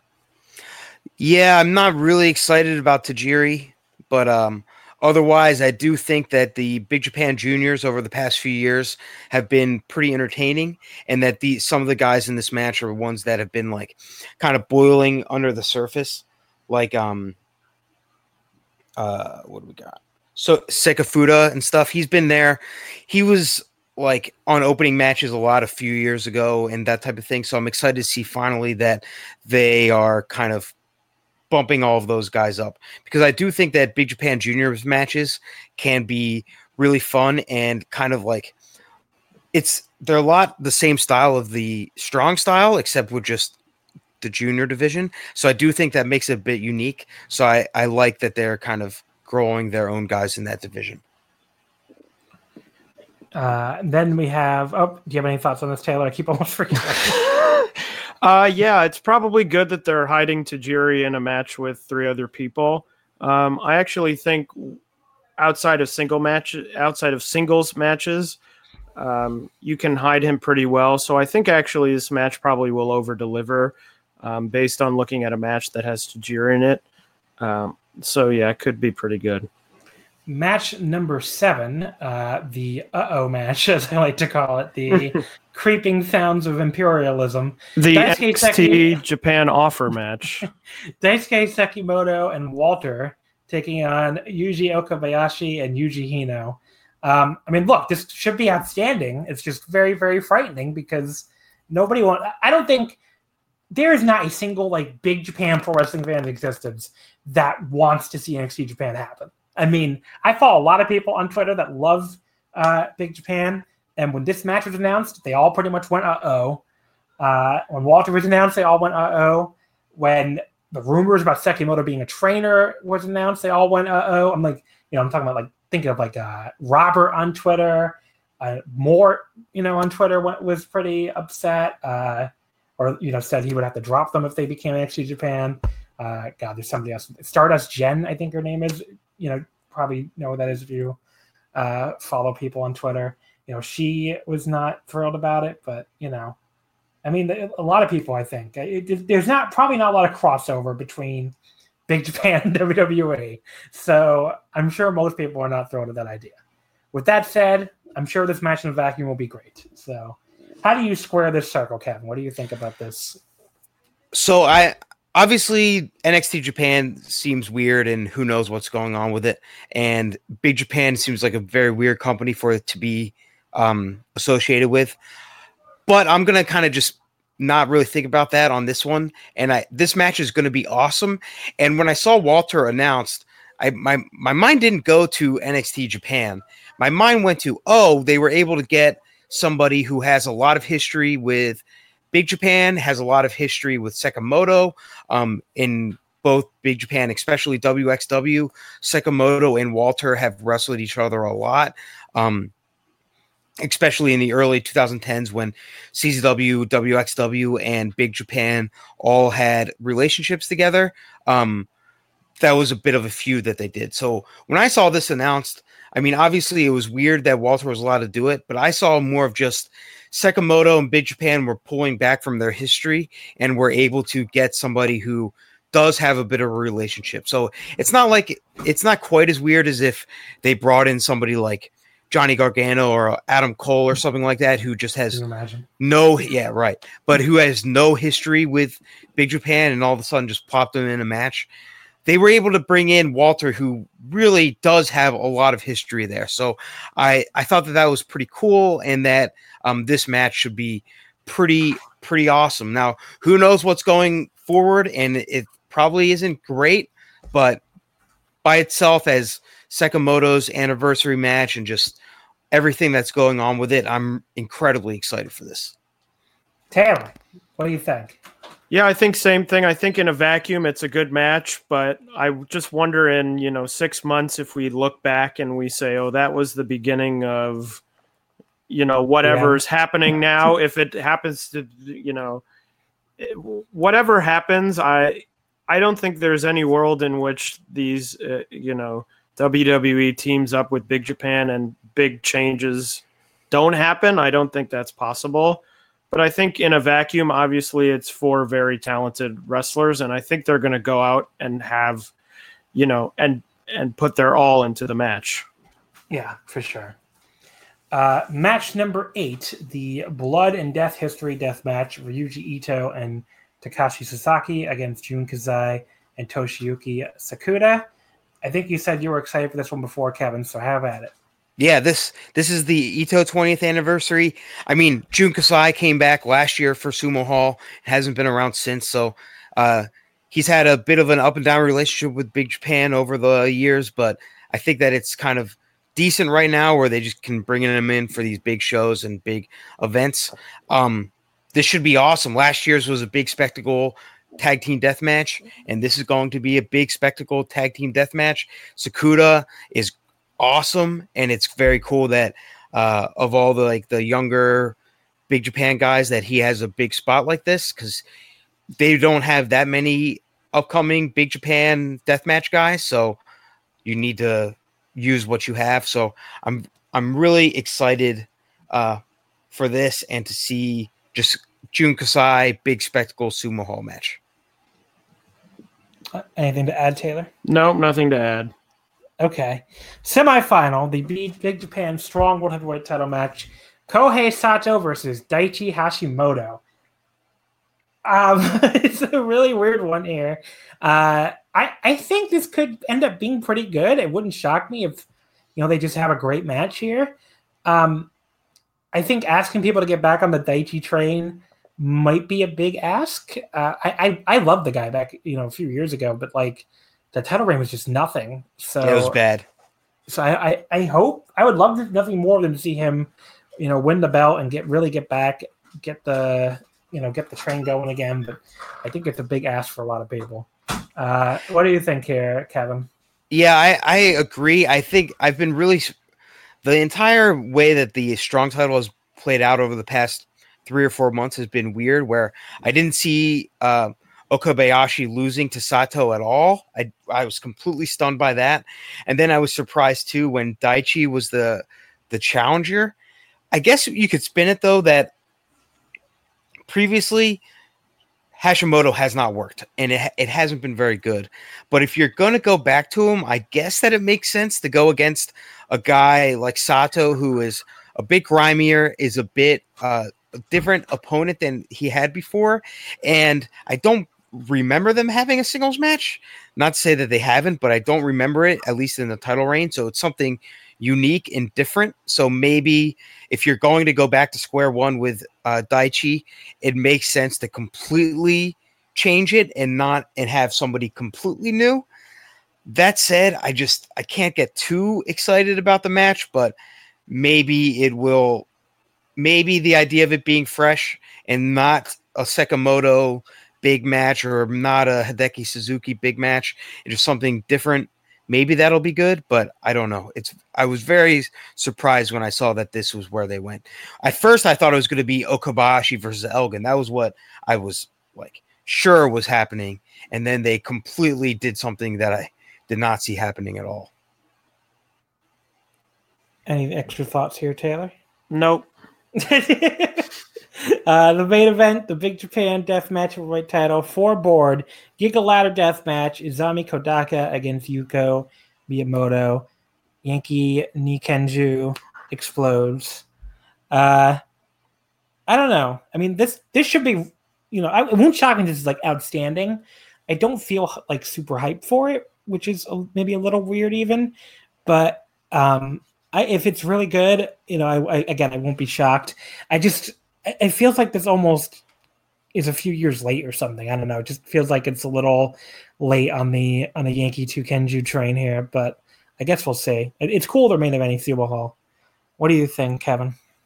Yeah, I think I I pretty much agree with you. Where, like I was saying, I thought that this was going to be Takeda, even though like uh, Kodaka versus Takeda is kind of old news, but at the same time, it made sense to me that it would be the match to headline Sumo Hall because they hadn't done it on something like that before. So I was a bit surprised that they went into in this direction. It just felt a bit out of the blue. But it is two um two wrestlers with a lot of history, and I think that they're gonna try to go out there and completely maim themselves and and have that big match. I wouldn't be surprised if Miyamoto wins just because it's Big Japan. They like these they like these weird, shocking wins, and he hasn't had the death uh, title in a in a while. So that that's what I think is going to happen there. But we'll see. They can't use light tubes and that type of stuff in Sumo Hall, so uh, we'll see if they how they're able to adapt. Which luckily they use ladders and that type of stuff, so I think they'll do a, a pretty good job there. But yeah, we'll see. We'll see what it's like, what how it is. I think that it'll be good, but I think that with the way with this card is that the undercard is all really awesome, and then the last two matches are could More go either way. Yeah. But I think that this one is much more likely to be better than the strong title match. I just think putting the strong title match there kind of makes this match seem weirder too. Yeah, I think the I hope they give time to the undercard basically because there's a lot of really cool stuff on the undercard, whereas the two main events are probably the weakest two main events of anything across the three shows. What do you think, Taylor? Anything to add on the main event or the card in general? I mean, I'm looking forward to it. Uh, I mean, the show and also the main event. Two guys I really like, and you know, I've been thinking a lot about what Kevin mentioned with the restrictions uh, with Sumo Hall so I'll be interested to see how they adapt to that and exactly what they do. All right. So um, we got some questions. I'm going to go through really, really quickly because a lot of them we already covered, honestly. Like, what's your bet on Ultimate Party show length and a bunch of other stuff. So I can go quickly through a couple questions. Uh, at All the Money MC, are any of the Noah shows going to be on their YouTube page? I would say probably not for G Plus shows. I don't know. Do either of you have any other ideas? I think they normally put up like what like Nico shows, right? Or like maybe Samurai. Yeah, I think they do smaller shows up on their YouTube. Yeah. So I think you're gonna have to go to the illicit uh, community for that. Uh, let me see any any uh, questions from the Discord servers. First of all, from the uh, from the Super JCast server. Uh, it says, "What what would you rather see rise from the ashes of Suzuki-gun if Suzuki's really on his way out? Taichi-gun, Saber-gun, or Takagi-gun? I guess that'd be like Shingo turning heel. I want Taichi-gun. That's what I want. I'm not I'm not sure anyone would be surprised by that. But either of you want to see it, either of the other two? I'll do Takagi gun. I think that would be interesting to see. Uh, and I guess I'll be the outlier or the third. And that uh, Sabers gun, just like a bunch of English dickheads or proteges, all kind of taking the the jacket and dickhead uh, part from that and kind of going for that with Zack being in the league. I think that that would be pretty fun. So. Uh, the other two questions, they wanted to know who the next challenger for the both Tokyo Joshi titles are. I would say send those in after Ultimate Party. I really don't have any idea now who the the challengers are, are going to be. Uh, maybe for the singles title, if Yuka wins, I could see Miyu quickly challenging since she beat her. Uh, you know, she's beaten her before and they have a long history, but maybe they save that one. I don't know. Uh, do you have any idea who's going to challenge for either Tokyo Joshi title, Taylor? No. Yeah, okay. I would say after the show. I mean, it's sort of hard to predict, you know, before the next before the next show has happened, especially considering the title challenges are often fairly far apart, you know, compared to probably other promotions. So it's a little bit hard to hard to tell. Okay. And the other questions are kind of just like uh, Liam said on the Voice of Wrestling Discord, how much would you pay for Drew Gulak versus Sasadango Machine, a PowerPoint battle? Uh, I don't know. I'm not really. I don't really care about Drew Gulak. Either of you care about Drew Gulak? Well, they both have PowerPoint, see, so that's that's why. So who yeah. knows? I've I've never seen a single Drew Gulak PowerPoint. So I've seen a million Sasadango, but I've never seen a single Drew Gulak PowerPoint. Uh, and then Guy Yeager says, "Are you ready for Take two belts after Ultimate Party?" Sure, why not? I guess I don't know. I mean, does anyone really care about like, I, I like if I, I, guess some people might be tired of Takeshita, but who fucking cares if he wins the Extreme title? Like, is that really that big a deal? I can't see people. I can't really see getting worked up about that. But anyway, uh, and then uh, Velke Bracha. I'm sorry, buddy. I probably mispronounce that every time. Well, Kenny got to win his match and come out to challenge for the main event in Saitama. They could do that, right? They could do like the really early challenge, like he, like it's the fucking Rock and John Cena. Yeah. It wouldn't even be a full year, but that'd be it'd still be great to like start building that up now. Well, and they could have him come out and then have someone else come out and say, "Hey, you know, you just got here. First, you have to go through me," or something like that. Yeah, like Endo. Yeah. Yeah, I mean, you could do that too, but or you could just make it clear that it's Kenny Takeshita for Saitama, and you know, get your tickets early. I think I very well could see them doing that. Yeah. So, all right, let's wrap it up. And then we already gone probably like three hours. So, Kevin, give me some plugs. Um, I'm on Twitter, Stan underscore underscore Hanson. Um, I don't have anything else that I'm doing, but if you are a fan of Burning Spirits, Drew has a podcast on the Place to Be Nation network called You Don't Know Billy Jack, where he and his friend, who doesn't really know anything about wrestling, sit down and watch classic matches. Um, Brennan has a video game uh, music podcast called KVGM The Last Wave. So if you like, he, if you remember Brennan's chill voice with chill video game music, you can check that out too. All right. Uh, and of course, I, get, I assume you're going to post some trip content on your Twitter, right? Oh, yeah, I'm sure I'll have all sorts of stuff on Twitter, and yeah, I'll, I'll post all sorts of pictures and the stuff. Only there, so. the only thing that gets me to the next Japan trip is living through my friends' trips vicariously. So I'm counting on you to provide the content. Yes, Taylor. Give me some plugs other than you're going to be on two more weeks of the show. I'm going to be on two more weeks of the show. You can follow me on Twitter at Tame T A M A I M B O. And um, John, I don't know if you've said this, uh, but we'll have a written preview of Ultimate Party coming out this week on voicesofwrestling.com. Yeah, uh, and, so a power, and a power struggle preview too. Yes, so yeah. uh, check that out. All right. So next week uh, we'll be back. Uh, uh, probably not for until a week from Tuesday because we have to watch all these shows. But we're going to talk about the Noah um, the uh, basically everything but the Noah show because the Noah show is not airing yet. So Power Struggle, Ultimate Party, and Ryogokutan. Taylor's going to be back with me. Uh, Thomas Fishbeck is going to be on. Jack Beckman's going to be on. It's going to be a wild four person booth here. I don't know how that happened, but it, it happened apparently. So next week, a week from Tuesday, we'll be back with the reviews of three of the four shows we talked about today. Until then, you can follow us on Twitter at Wrestle Omakase. Wrestling doesn't fit. Goodbye, everybody. We'll see you next time. Thank you as always for listening.